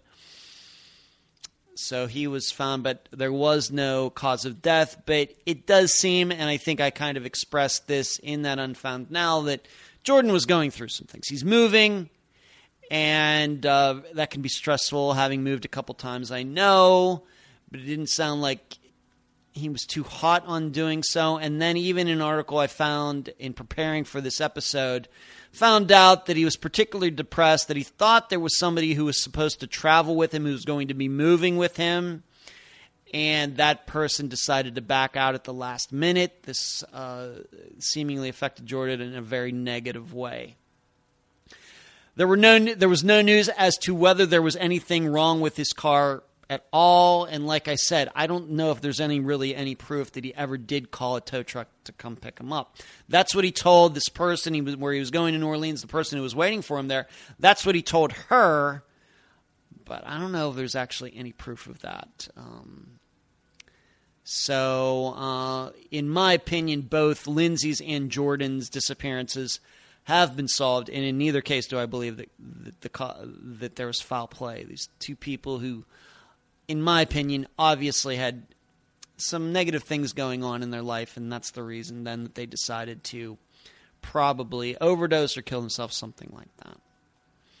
So those are the only two updates out of all 26, something like that, episodes. Of course, you have to remember many of those early unfound nows they're already solved so there's no updates to do on them probably the first one you get to that isn't solved is uh, jason landry's and i said that i would talk about that maybe i'll talk, take a moment to talk about that before i move on as far as an update for him but there is a private investigator working on his case who has a list of people that should be looked looked into as far as suspects in Jason Landry's case. I reject all of it. And that's my update for Jason Landry. He is still missing, still very sad. I still believe that he went off all on his own and he is there in that area somewhere. He's just his remains have just been missed. And that concludes the update portion of this podcast. Now, if you could please pause whatever you are doing as remember. Now, could you please pause whatever you are doing as we remember all the missing people featured on Unfound and Unfound Now? Susie Lyall, Jason Jolkowski, Jesse Foster, Rosemarie Gayhart, Ben Charles Padilla, Kelly Rothwell, Joshua Guimond, Donnie Smatlack, Andrea Bowman, Robin Abrams, Regina Marie Boss, Christopher Hyde, Jeff Nichols, Rebecca Gary, James Walker, Teresa Butler, Charlotte Paulus, Lola Catherine Fry, Eric Franks, Jeff Joseph, Donna Mikolenko, David Medot, Kent Monroe, and Omar Shearer. Claudia Wells, Peggy and Patty McDaniel, Shannon Turner, Brandy Wells, Clashendra Hall, Ronnie Russell, Esther Westenbarger, Shane Fell, Ashley Eifert, Brandon Williams, Craig Frear, Pamela Golden, Chip Campbell, Amanda DeGuio, the passengers and crew of Flight 370, April Pitzer, Jennifer Wilkerson, Kent Jacobs, Aaron Gilbert, Tammy Leppert, Crystal Morrison, Chris Turner, Linda K. Carroll, Nikki McCown, Helen Diamond, Lauria Bible, and Ashley Freeman. Lucinda Hewells, Ashley Kohler, Debbie Lowe, Patrick Beavers, Clinton Nelson, Troy Galloway, Patty Action, Danielle Bell, Evelyn Hartley, Dal Phillips, Tyler Stice, Bill Underhill, Patricia Taylor, Aaron Barnard, Jeremy Burt, Brian Sullivan, Nikki Wells, Marina Bolter, Mandy Stokes, Greg Brooks, Rebecca Henderson, Dominique Holly Grisham, Tiffany Daniels, Nicholas Masucci, Donald Irwin, Billy DiSilvestro, Renee Yeargain, Mikelle Biggs, Al Copper, J.R. Mollahan, Jamie Bowen, Travis Robertson, Rosemary Rapp, Kristen Modafferi,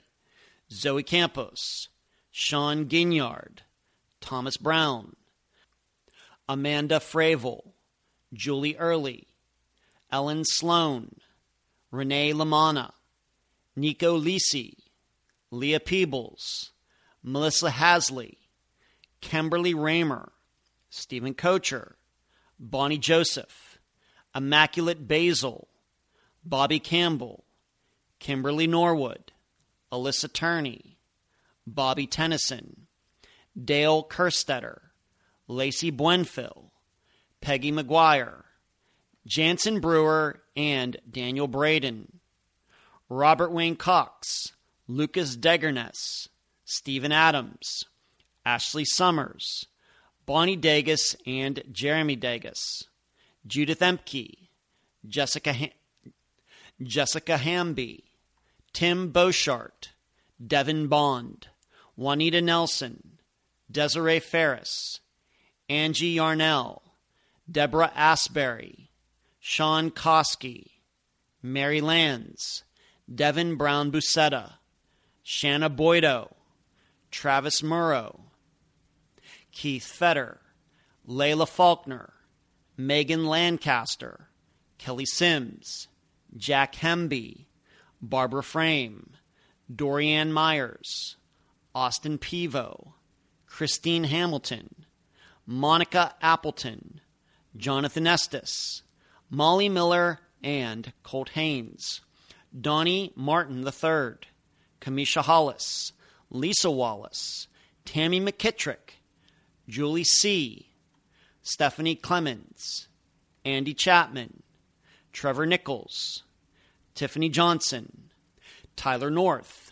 David Kesey, Lucero Sarabia, Brandy Myers, J.L. Hamblin, Bradley Allen, Timothy Guy, Janelle Matthews, Ronald McNutt, Cameron Remmer, Tammy Arthur, and Chad Peters, Jesse Ross, Lisa Shuttleworth, Jackson Miller, Patrick Reed, Jeremy Goodwin, Mary Jane Van Gilder, Phyllis Corbin, Eric Alvarado, Cassandra Ramirez, April Andrews, David Hardy Jr., Dennis J. Lushball, Christy Nichols, Chris Sanders, Danielle Sleeper, Julie Wefflin, Shelva Rafty, Rodney Kaiser, Chris Mittendorf, and Christina Branham, Gregory Howes, Brian Cook,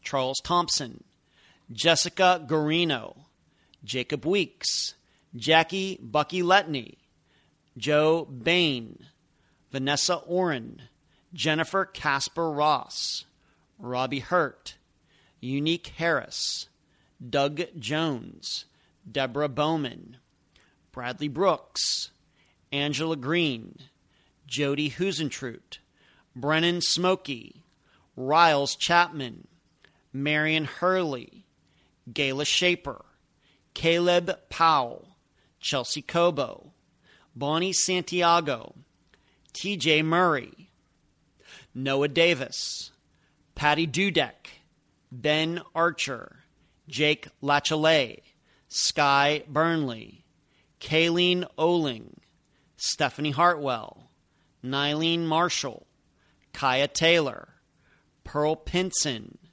Brenda Condon, Alwyn Albright, Sky Tosick, Sandy Knipe, Brian Shaffer, Teresa Woolard, Toby Anderson, David Schrader, Chance Engelbert, Julianne Gillet, Rachel Sirks, Sean Antill, Randy Duran, Rashawn Francis, Amanda Ward Romine, Crystal Bailey, Brenda Sika, Laverta Sorrell, Nicholas Shin, Kevin Newen, Ashley Simpson, Leanne Hosberg, Alicia Markovich, Audrey Heron, Lonine Rogers, Beatrice Viela, Ali Lowitzer, Jamie Peterson, Belinda Blanar, Jordan Carvalho, Christian Balky Thompson, Paul Sanders, Jennifer Perry, Andrea Knabel, Sebastian Kelly, Marianne Verdecchia, Marcella Kroltze, and Mary Regan.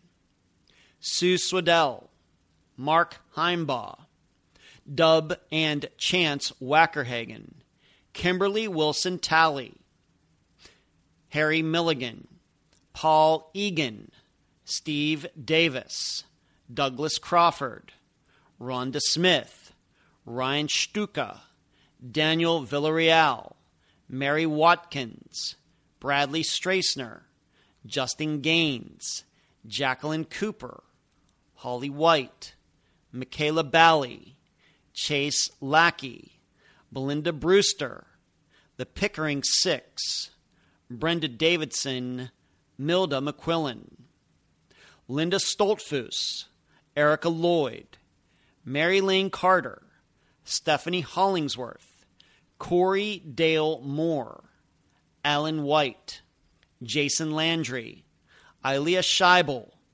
Kirsten Brueggemann, Mark Pinella, Cynthia Ba Traore, Louis Davila, Candy Gonzalez, Justin Sywick, Michael Vaughn, Wendy Gessing, Shannon Miller, Glenda Parton, and Dwayne Selby, Heidi Plank, Bo Mann, Stephen Salazar, Lindsay Shobalok, Jordan Simeon, Marie Peter Toltz, Dylan Rounds, Dana Smithers. Please, if you have the time and passion, please contact these missing persons' families to help them in their quests to find their missing loved ones. And that's the program. Right now, while you are in your podcast platform, Spotify, YouTube, iTunes, wherever, give Unfound a five star review, a thumbs up, whatever that platform allows. I thank you for listening. I'm Ed Densel, and you've just finished this episode of Unfound.